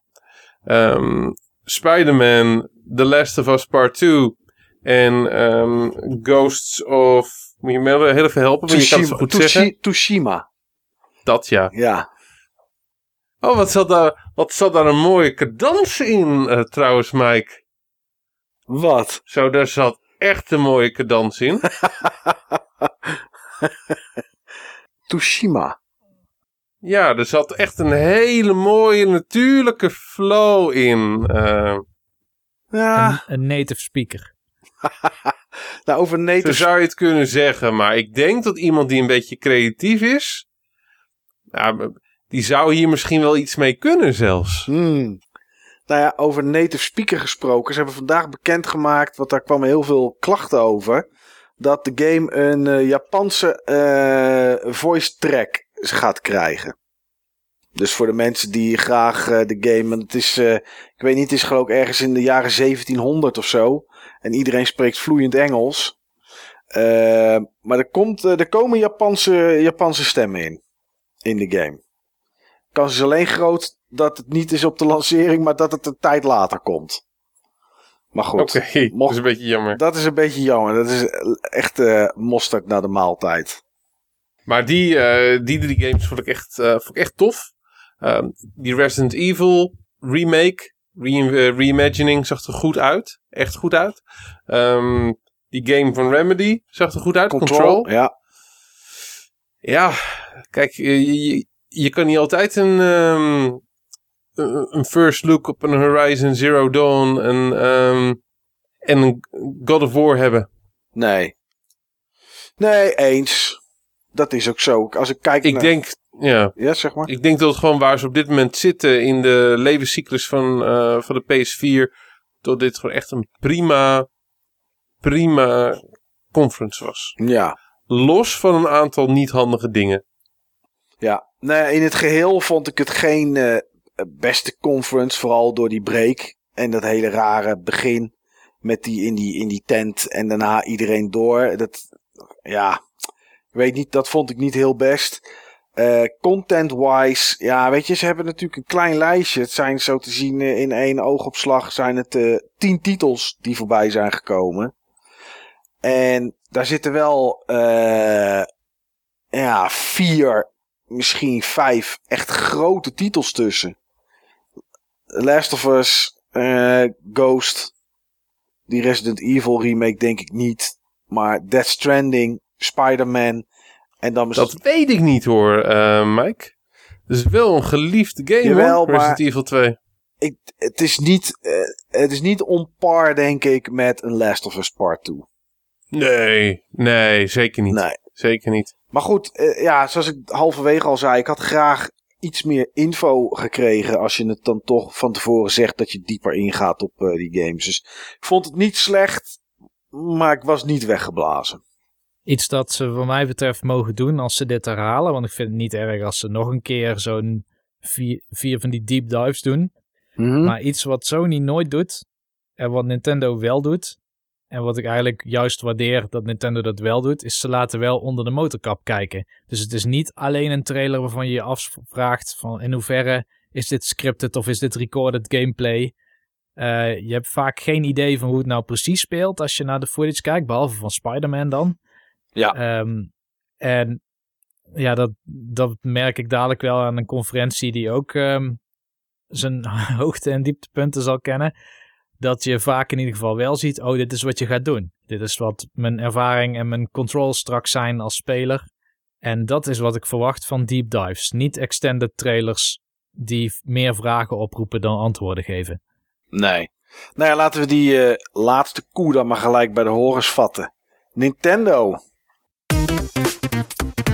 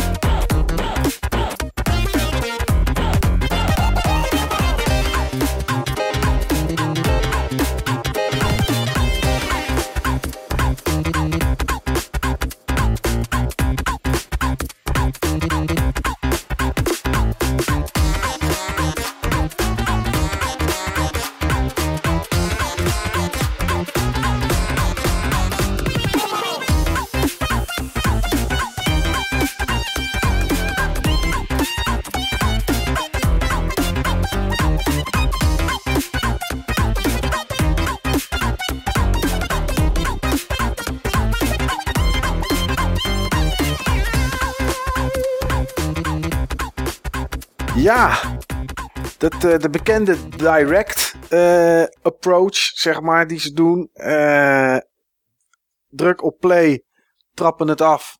En dan zien we het waar het schip strandt. En het begon bij Demon X Machina.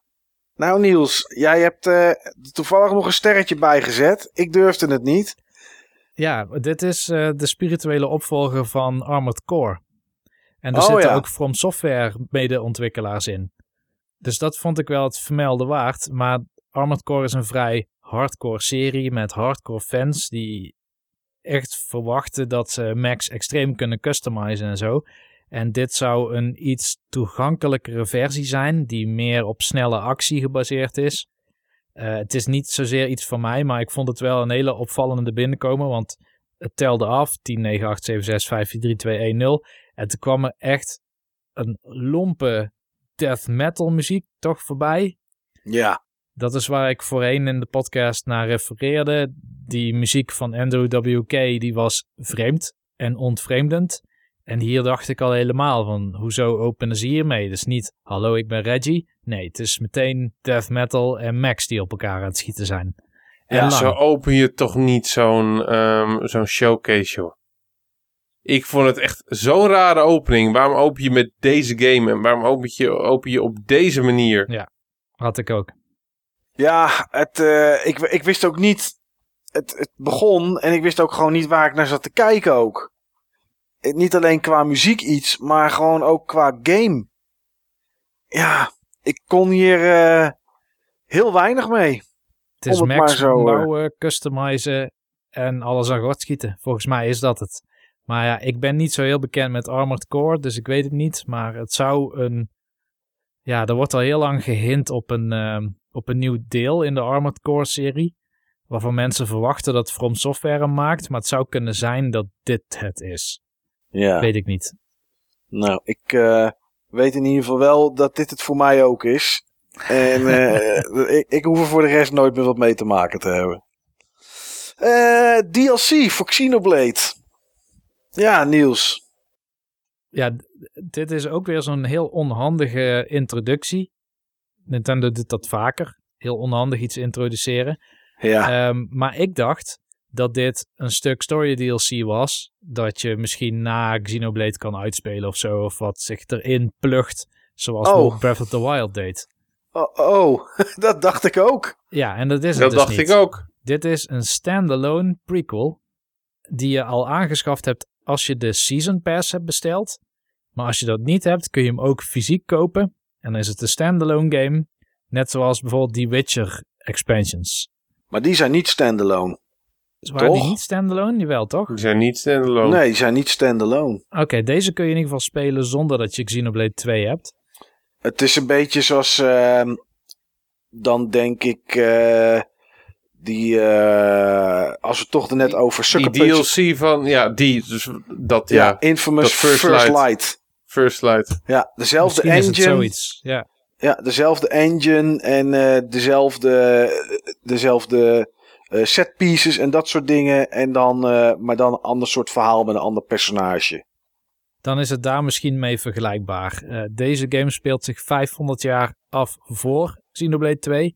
Ja, Dat betekent dus dat er eh, de, de blades er wel in voorkomen, maar de drivers waarschijnlijk niet. De drivers die zijn er nog lang niet geboren, zoals Rex en zo. Maar dit gaat Mhm. eigenlijk over een conflict waarnaar gehind wordt in Xenoblade Chronicles 2, maar waar het nooit echt heel erg de diepte in dook. Geen deep dive in deed, zullen we maar zeggen. in de lingo van deze E3. ja, Ehm, en het heeft een ander battlesysteem, omdat je niet die driver-blade combinatie hebt. Nee, precies. Hm. Maar het is dus wel een compleet losse game. eh, met nieuwe muziek, nieuwe locaties ook, nieuwe personages.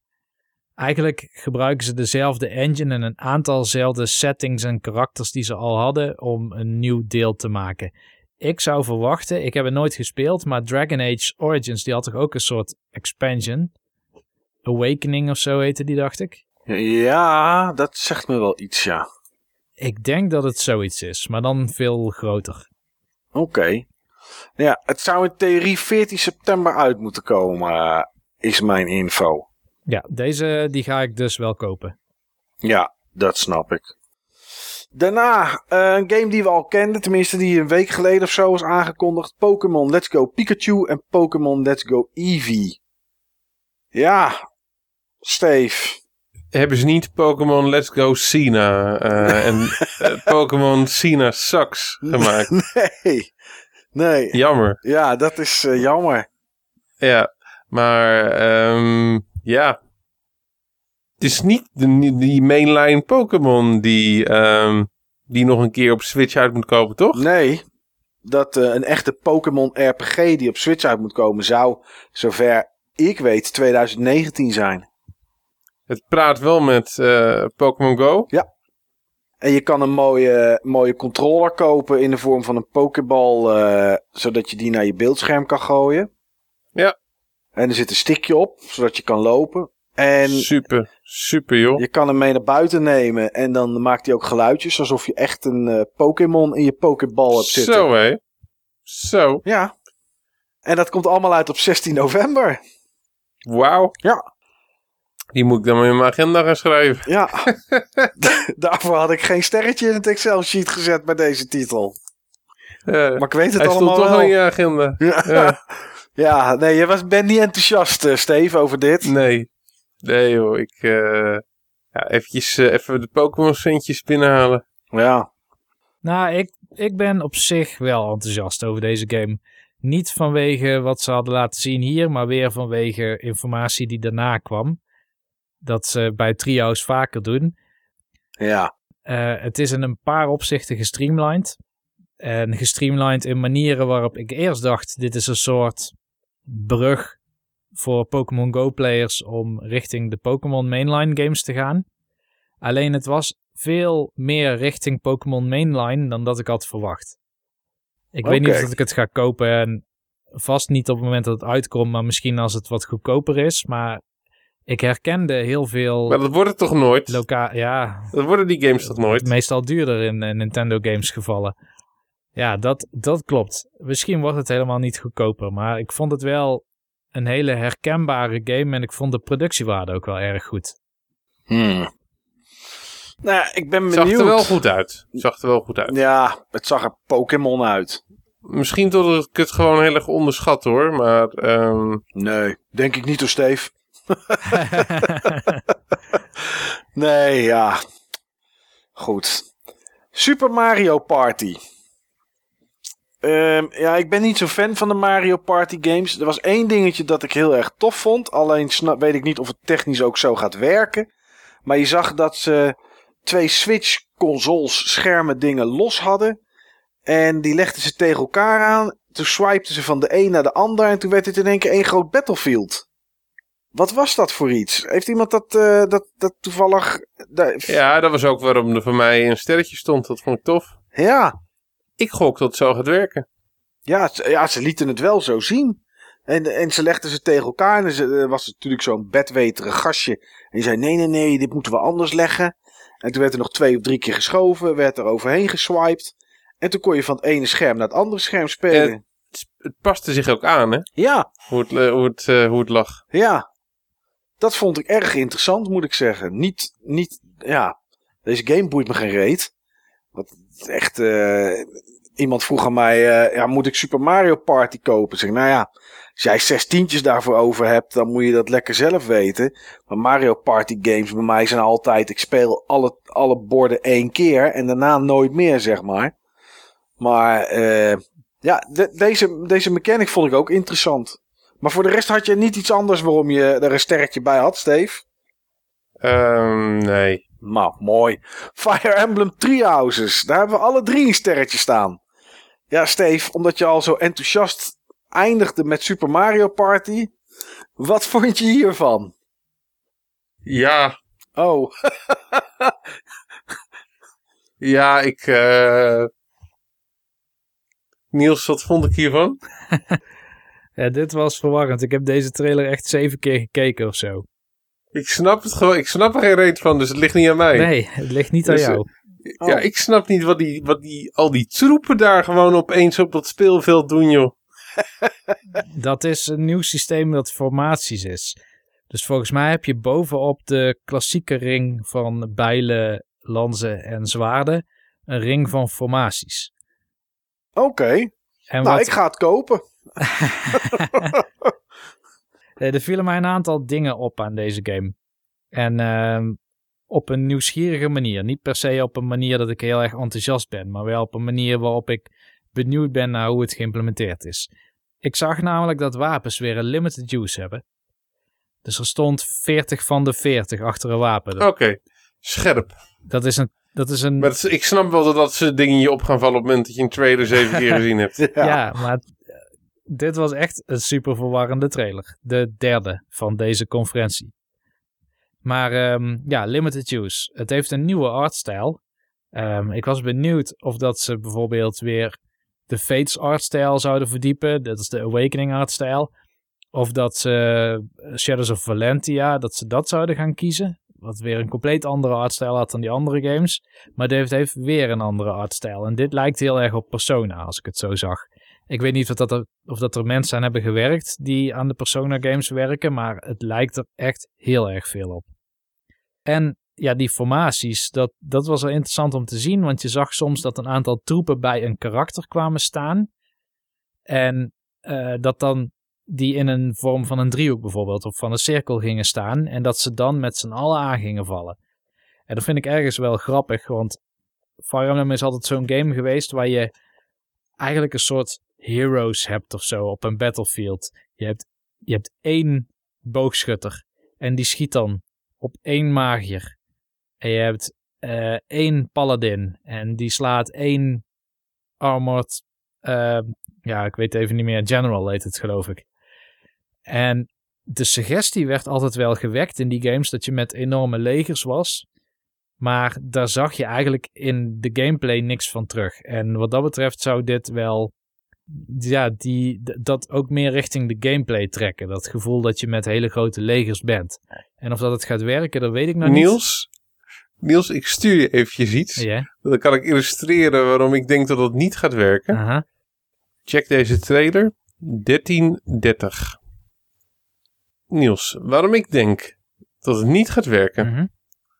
Wat ik zie in deze formaties zijn unieke helden. Met daaromheen dan zeg maar troepen. Mhm.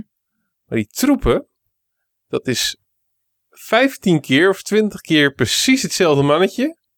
In precies dezelfde pose. Alsof ze een klonenleger om, eh, om zich heen hebben. Ja, ik denk niet dat dat de bedoeling is. Want ik zag ook een, eh, een video waar een eh, magier onder hele andere troepen. door hele andere troepen werd begeleid. En dat waren misschien wel allemaal troepen die op elkaar leken hoor. Zo goed heb ik het niet bekeken. Ehm, maar ik bedoel vooral meer in de gameplay zin. Dat je eh, formaties aanstuurt. Of dat dat dan allemaal dezelfde poppetjes zijn. Dat maakt me dan eigenlijk niet zo heel veel uit. Mij wel. Ik vind het extreem lelijk. Diezelfde, diezelfde trailer, ehm, Niels, Mhm. zet hem eventjes op 1030. Heb ik hem net afgesloten natuurlijk. Even kijken. Ik hoor straks wel jongens of ik het moet kopen of niet hè. Ik heb geen adblocker, dus ik moet eerst een ad kijken. Waarom heb je geen adblocker? Omdat ik sommige nieuwsberichten dan niet kan lezen. Mm. Even kijken, 1030 zei je hè? Ja, Bedoel je dan dat je die units ziet spawnen wanneer je inzoomt? ja. Ze staan allemaal hetzelfde. Ja, dat klopt ja. Ja. Ze vallen, eh, ook met het soort aanvallen wat ik gezien heb, ze vallen allemaal hetzelfde aan. Het werkte voor mij echt niet. Het gaf mij echt een enorme disconnect, juist met, eh, met wat het beoogt. Dan is dit denk ik de cue voor mij om het te kopen. Ja. Ja. Ja, hetzelfde filmpje, eh, Niels, 1350. Hoe dat leger dan ook echt gewoon aanvalt. Nee, ik vind echt helemaal niks. Ik vind helemaal niks. Dit is eh, de Sucker Punch versie van, eh, Van Fire Emblem. van Fire Emblem dan. Nou, hoe dan ook. Ik vind het er niet mooi uitzien. Maar bij mij staat dat dan los van of dat het een leuke game is. Er zijn heel Nou. veel games die er heel mooi uitzien en die zijn helemaal Niet leuk. Niet leuk, nee. Dat klopt. Dat klopt. Maar dit, ehm, Is afstotelijk. ik, vind, ik vind het immersion breaking. Nou, dit is dan denk ik een game waar we een keertje een eh, Smash Brothers Ultimate-achtige Nintendo Direct van moeten hebben. Zeker, zeker. Dat we hem gewoon van A tot Z helemaal kunnen zien. ja, nou dan ga ik die in ieder geval kijken. Maar ik vond, ja, ik weet niet wat ik ervan vond. Ik, eh, het, jullie weten het, het- ik heb het ooit, hè, ik heb het wel een aantal keer geprobeerd. Meestal klikte het niet, maar toch is het wel een genre wat mij ligt. Dus ik hou de game gewoon in de gaten. Eh, Fortnite is er voor de Switch. Steve, jij hebt daar een sterretje neergezet. Ja. Ja, ik denk dat hij het heel goed op de Switch gaat doen. Ja, En ook gewoon de manier van release. Gewoon, hè, bam. ja, het is er die, nu. diezelfde, ja. Er zijn twee dingen die ik, er, eh, die ik erover kwijt wil. Eerste is de ophef. Want er is, er is bijna niks meer tegenwoordig zonder ophef. Eh, Mhm. maar die ligt niet aan Nintendo, die ligt aan Sony. Er zijn namelijk heel veel mensen bij. eh, het is een game van Epic en je moet ook een Epic-account hebben. Daar zitten alle dingen aan, alle dansjes en alle cosmetische bagger die je ooit gekocht hebt. Als je met je PlayStation, nee, als je je PlayStation gekoppeld hebt aan je Epic-account, kan je niet met dat account inloggen op de Switch. En je mag je PlayStation er ook niet van afhalen. Dus mensen die een Epic-account hebben op de PS4 kunnen daar niet mee inloggen op de Switch. En kunnen dus niet hun progressie van het seizoen en dansjes en dat soort dingen meenemen. Eh, daar is redelijk wat om te doen. Terecht. En dat ligt, Terecht. en dat ligt Er aan zit Sony. hier ook, er zit voor veel mensen zit hier ook ehm, serieus geld in. En dat ligt, eh, ligt aan Sony, want met een PC of Xbox account, mobiel account, maakt niet uit, werkt het allemaal. Eh, dat is één ding. Het tweede wat mij opviel is dat ehm, ik wel het gevoel heb dat Epic op dit moment de player versus environment, dus de save the world, de eigenlijk zoals de game ooit bedoeld was, dat ze dat echt voor nu helemaal los gaan laten. Want eh, het is alleen de Battle Royale die naar de, naar de Switch komt. Dat is ook logisch, dat is natuurlijk het meest populaire. Dat is wat iedereen wil spelen. Maar ik vond het toch wel dat ik dacht van oké, weet je, als, Opvallend, ja. ja, als ze niet de Save the World überhaupt uit gaan geven, dan eh, zal dat eh, waarschijnlijk een, ja, een beetje aflopende zaak zijn. Maar het is wel goed, want het is Fortnite en het is leuk en heel de wereld wil het en heel de wereld wil het spelen. Dus ik vind het tof dat het, eh, dat het er is voor de Switch. Ik heb hem geïnstalleerd vandaag. Oké. En ik Oh, was netjes. een van de meer dan 2 miljoen mensen die hem op de Switch had geïnstalleerd binnen een dag, las ik net. Ja, dat is Dus toch het- bizar. Doet het wel bizar goed inderdaad. Ja. Nou, en daar komt weer geld uit. En ze genereren al 300 miljoen dollar aan omzet per maand met die game. Dus dat wordt alleen maar meer. Ehm Overcooked 2. Nou, hoeven voor de rest, eh, niemand hoeft daar echt iets over te roepen. Maar het is wel grappig. De game komt eraan.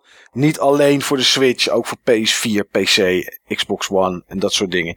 Maar het was leuk dat hij voor het eerst getoond werd bij, eh, bij Nintendo. Eh, Killer Queen Black. Ik weet niet eens meer wat het is, moet ik heel eerlijk bekennen. Het schijnt een hele populaire Twitch game te zijn.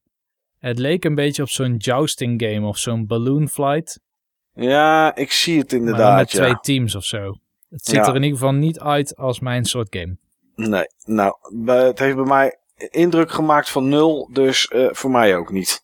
En Steve had ook geen sterretje, dus dat is mooi. Hollow Knight, daar wil jij iets over zeggen, Niels? Ja, tof dat hij er eindelijk is. Oké, Want ehm, volgens mij is hij wel voor de Wii verschenen. En eh, nu is hij ook voor Switch. En het is op de PC een van de hoogst beoordeelde Metroidvania's. Het schijnt echt een hele pittige te zijn ook. ja. Ehm, hij komt misschien nog naar andere platforms. Daar heeft de ontwikkelaar nog niks over losgelaten. Maar hij is nu in ieder geval voor de Switch uit. Dus ik ga deze wel proberen. Oké. Eh, Octopath Traveler, nou die kwam natuurlijk voorbij, maar die hadden we al gehad in, eh, bij de Square-conferentie. Eh d- ja, er was natuurlijk een, eh, een video waarin eh 6 miljoen games voorbij kwamen. Terwijl als ze die misschien iets langzamer hadden afgespeeld, eh, mensen nog het idee hadden dat ze best wel wat interessante games hadden. Maar dat was het niet. Want uh, er moest natuurlijk tijd vrijkomen voor de allerlaatste game. Super Smash Bros. Ultimate. Ja, en afhankelijk inderdaad. Ik denk zelfs al ben je een hele grote Smash Brothers fan. Dan was dit echt too much. Ja. Ik, volgens mij hebben ze het meer dan 25 minuten over Super Smash Bros. Ultimate gehad.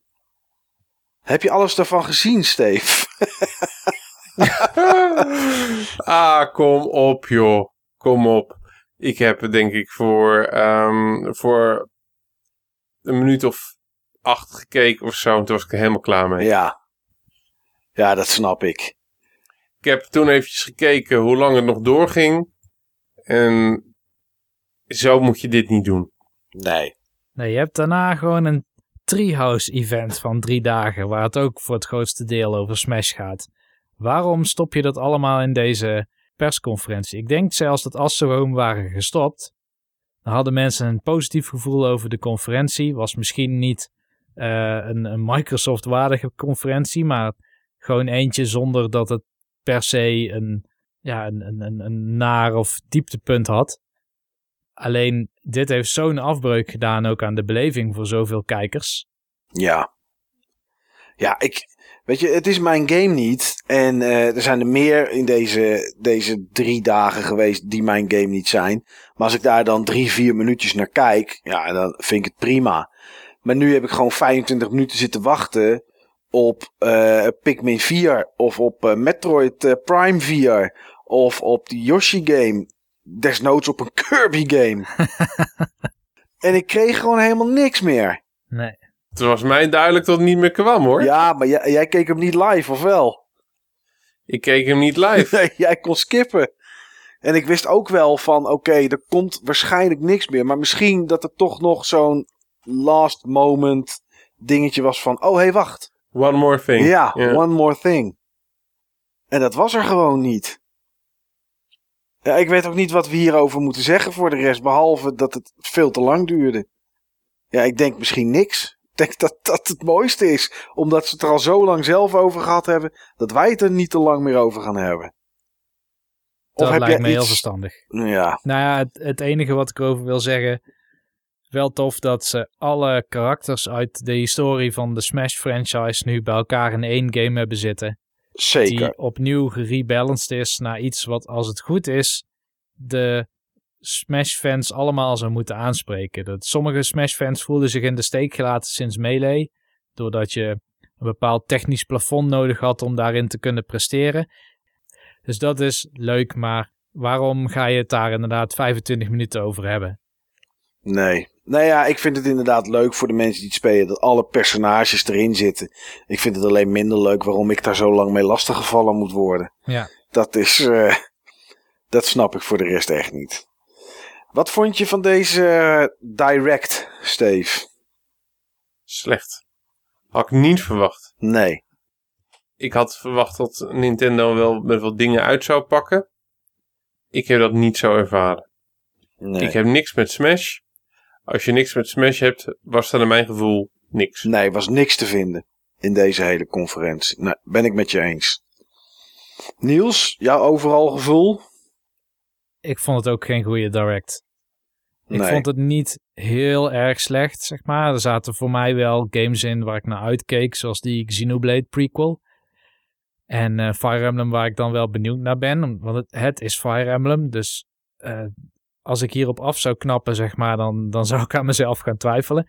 Ja, Maar ehm, eh, nee, ik was, ik was zeker niet verbluft of zo. eh, terwijl ze die mogelijkheden hebben. Want we weten aan, eh, van een aantal projecten waar ze aan werken. En desnoods hadden ze iets kunnen teasen. Maar het idee dat je echt focust op 2018. En dan één titel zoveel spotlight geeft.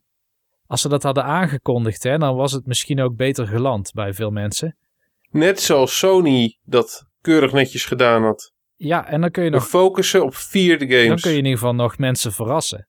Maar op het moment dat je zegt, hier is een Nintendo Direct, we vertellen niet hoe lang die duurt, maar we zeggen alleen de spotlight ligt op 2018 titels, wat dan ook niet eens het geval is, want de eerste titel kwam al uit in 2019 en eh, Fire Emblem werd ook uitgesteld. ja, dan, dan kun je eigenlijk het bijna niet meer goed doen. Nee. Maar het is ook moeilijk voor ze. Hè? Ik heb bijvoorbeeld, ik heb Giant Bomb ook nog gekeken, wat, wat zij dachten bij de conferenties. En zij en eh, Easy Allies waren op zich wel positief over Nintendo in de zin van, hoe kun je na een jaar zoals vorig jaar het nog goed doen? Maar er waren heel veel manieren om het goed te doen. Ja, en een stuk beter dan nu. ja, eens. Oké, ehm, traditiegetrouw eh, ja, zeggen we altijd welke persconferentie we de beste vonden. Kijken of er nog wat dingetjes zijn opgevallen en doen we een top 3. Dus laten we dat heel snel nog maar even doen, jongens. Eh Steve, wie heeft qua persconferentie momenten eh, de E3 gewonnen volgens jou? Microsoft met grote afstand. Niels? Microsoft met grote afstand. Ja, voor mij ook Microsoft met eh, hele grote, hele grote afstand. Zijn er jullie nog dingen opgevallen, jongens? Als je daar niet over nagedacht hebt, heb ik er twee, drie, die ik heel snel eventjes eh, zal noemen. Nou ja, mij viel iets op bij al die Ubisoft trailers, maar daar hebben we het al over gehad. Daar hebben we het al over gehad, ja. Wat mij opviel is dat dit jaar sterk begon met releases, maar dat het einde van het jaar vrij rustig is. Eh, ik weet niet hoeveel er nog bij gaat komen. En ik weet ook niet of Wikipedia inmiddels helemaal is bijgewerkt. Maar als ik kijk naar de maand november, zie ik daar vier games staan. En dat is wel eens anders geweest nadat, dat was anders geweest. nadat er een eh, E3 is geweest. Ja, toch een dingetje wat me opviel. Ehm, de release datum van Super Smash Bros. eh, Ultimate. 7 december. Ja, vind ik opvallend laat. Ja, Waar gaan ze straks die online service dan mee lanceren? Welke titel gaan mensen een subscription voor aanschaffen? ja geen idee. Dat had Smash kunnen zijn, denk ik. Maar ja, Ja, Je mist ook een heel belangrijk deel van het ehm eindejaarsseizoen in Amerika. ja, 7 december. Ja, want dan is Thanksgiving en dat soort spul is allemaal geweest. Yep. Wat me trouwens wel opviel, één dingetje nog. Ehm, en ik weet niet of ik het helemaal goed heb meegekregen. Fortnite op de Switch. Over een week gooien ze de voice chat live. En volgens mij vertelden ze dat je gewoon een koptelefoontje in je Switch kon steken. En dat je dan toch kon praten met je teamleden. Ja, zonder die rare gadgets, zeg maar. Ja, gewoon voice in de game op je Switch. Vond ik toch wel eh, heel sterk, moet ik zeggen, van Epic. Epic does what Nintendo don't, hè? Ja, in dit geval wel. Oh, geweldig. Ja, dat is wel een Oké. eh, Oh dingetje. ja, dat vond ik nog wel een opvallend iets. Arjan Brusset bij de Hmm. Nintendo Treehouse. Ja, de man van eh, Jesse Jack Rabbit. En, eh, en Killzone natuurlijk, een van de oprichters van eh, Guerrilla Games. Ja, dat is toch wel, eh, dat is toch wel aardig. Wat mij ook opviel, maar dat heeft ook met de release datums te maken, is dat we heel veel 2019 zagen. 2019 wordt volgens mij een super druk jaar. En ik denk toch dat Next Gen dichterbij is dan wat Dan die drie jaar? zei. Ja, Hmm. Ja, dat zou kunnen. En daarmee bedoel je dat er in 2019 al Next Gen kan komen in plaats van twee- eh, 2020? ik denk dat het 2020 wordt, maar 2019 aankondigt. Ja, Ik, ik denk het ook. Ik denk dat we de eerste aankondiging in, in gewoon volgend jaar gaan zien. ik denk, ik, Mijn gevoel zegt Sony. ja, ik denk zelfs dat we tijdens PlayStation het PSX-event eind dit jaar een teaser krijgen voor volgend jaar ergens zo'n weer zo'n onthullingsevent waarbij ze de eerste details gaan geven. Zou zomaar kunnen. Ja. Voor de rest had ik geen dingen die mij opgevallen zijn eigenlijk. Ja, Battle Royale. Maar ja, dat wisten we natuurlijk dat dat ging gebeuren. Dat wisten we natuurlijk. Follow the leader. Ja. Goed. Ehm, ja, onze top 3 aan games. Laten we, eh, eh, laten we gewoon allemaal onze nummer 3, nummer 2 en daarna nummer 1 noemen. Ik denk dat dat wel, eh, wel leuk is. Ja, dat is leuk. Niels, wat is jouw nummer 3 van alle games die je hebt gezien? Ja, mijn nummer drie is eh, de game die ik niet had verwacht dat ik daar zo'n verandering in houding naar zou ontwikkelen. En dat is Spider-Man. Oké. Vind ik leuk. Vind ik leuk om dat in je top 3 te zien. Ja. Ehm, ik heb op 3 Serico Shadows Die Twice. Ik wil er toch nog wel wat meer van zien. Maar ik ben wel verrast door de mechanics die we nu al in die korte trailer hebben gezien. Dat ik denk, oké, dit wordt een soort Bloodborne met eh, wat nieuwe snufjes, wat nieuwe dingen. In een andere soort setting. Ik, uh, ja, ik, uh, ja. Ik, ik, kijk er wel naar uit. Wat heb jij op drie, Steve? Ghost of Tsushima. Oké. Okay. Ah, daar heeft die game goede indruk gemaakt, kerel. Um, nou, Steve, als toch bij jou zijn, wat heb je op twee? Cyberpunk 2077. Zag er echt extreem goed uit. Heb ik over getwijfeld ook. Maar omdat ik zelf nog geen gameplay heb gezien, dacht ik: oké, ik wacht dat eerst af. Maar ik snap het wel. Ja, ja. ik snap het ook. Het is inderdaad, je zou er meer van willen zien, zeg maar. Dus het voelt ook ja, raar om... Dit, dit was ook voor mij de grootste tegenvaller van de E3. Um, dat komt door Niels. Um, nadat Niels gezegd had van dat er best wel veel closed door impressions waren. Ik die ook had gelezen. Ja. Had ik ook zoiets van. Waarom was er niet hier ook ergens op een andere conferentie wat van te zien? Ja, als ze het 50 minuten kunnen laten zien, kunnen ze toch best twee of drie minuten knippen. En dat ook aan ons laten zien. Ja. Ja, ja. beetje flauw. Ja. Hopelijk komt dat snel op een andere, op een ander event. Ja. Niels, wat heb jij op uh, nummer 2? Ik heb op nummer 2 Smash Bros. Ultimate. Hey! En dat komt omdat ik wel een Smash Bros. fan ben. Ja. Uh, het zijn games waar ik toch altijd makkelijk 100 uur in steek. En uh, ik vind het alleen al leuk om al die karakters te unlocken. En ik ben ook iets fanatieker online geworden in die game. Maar wat Smash gewoon is, is het is gewoon de videogame der videogames. In de zin van alle grote franchises, althans waar ze een heel karakteristiek en iconisch karakter kennen, zijn vertegenwoordigd. Nog Ja. geen eh, Master Chief dan, dat, eh, dat moet nog gebeuren. Ik sluit niet uit dat het ooit gebeurt, hè. Ik sluit ook niet uit. Nee. Nee, dat sluit ik ook niet uit. Oké, nou je hebt er in ieder geval genoeg van gezien. Eh, dit is voor mij een zekerheid. En Ja. eh, soms dan kies ik voor, voor een trailer waar ik eh, heel veel, ja, niet hype, maar laten we zo zeggen, heel veel interesse in heb om er meer van te leren. En dat ik bijna zeker weet dat ik het leuk ga vinden. En dan kies ik zoiets. En soms dan kies ik iets omdat ik 100% zeker weet dat ik daar helemaal strak op ga. En daar is Smash een voorbeeld van. Oké. Ehm, mijn nummer twee is We Happy View. Toch Oh, na, wauw. Na wat ik nu gezien heb, had ik zoiets van ja. Ik denk toch dat ik dit eh, in augustus ga spelen. Of was het september? Nou, het is, inmiddels weet ik het niet exact meer uit mijn hoofd. Nee, het is augustus, ik weet het wel. 10 augustus, ja. Nou ja, als we dan toch bij mij blijven hangen, kom ik met mijn nummer 1 van deze E3. En eh, ja, dat is The Division 2. En dat is puur omdat ik eh, met Division 1, eh, met al die story en alle DLC die daarna kwam, alle aanpassingen heb ik gewoon echt.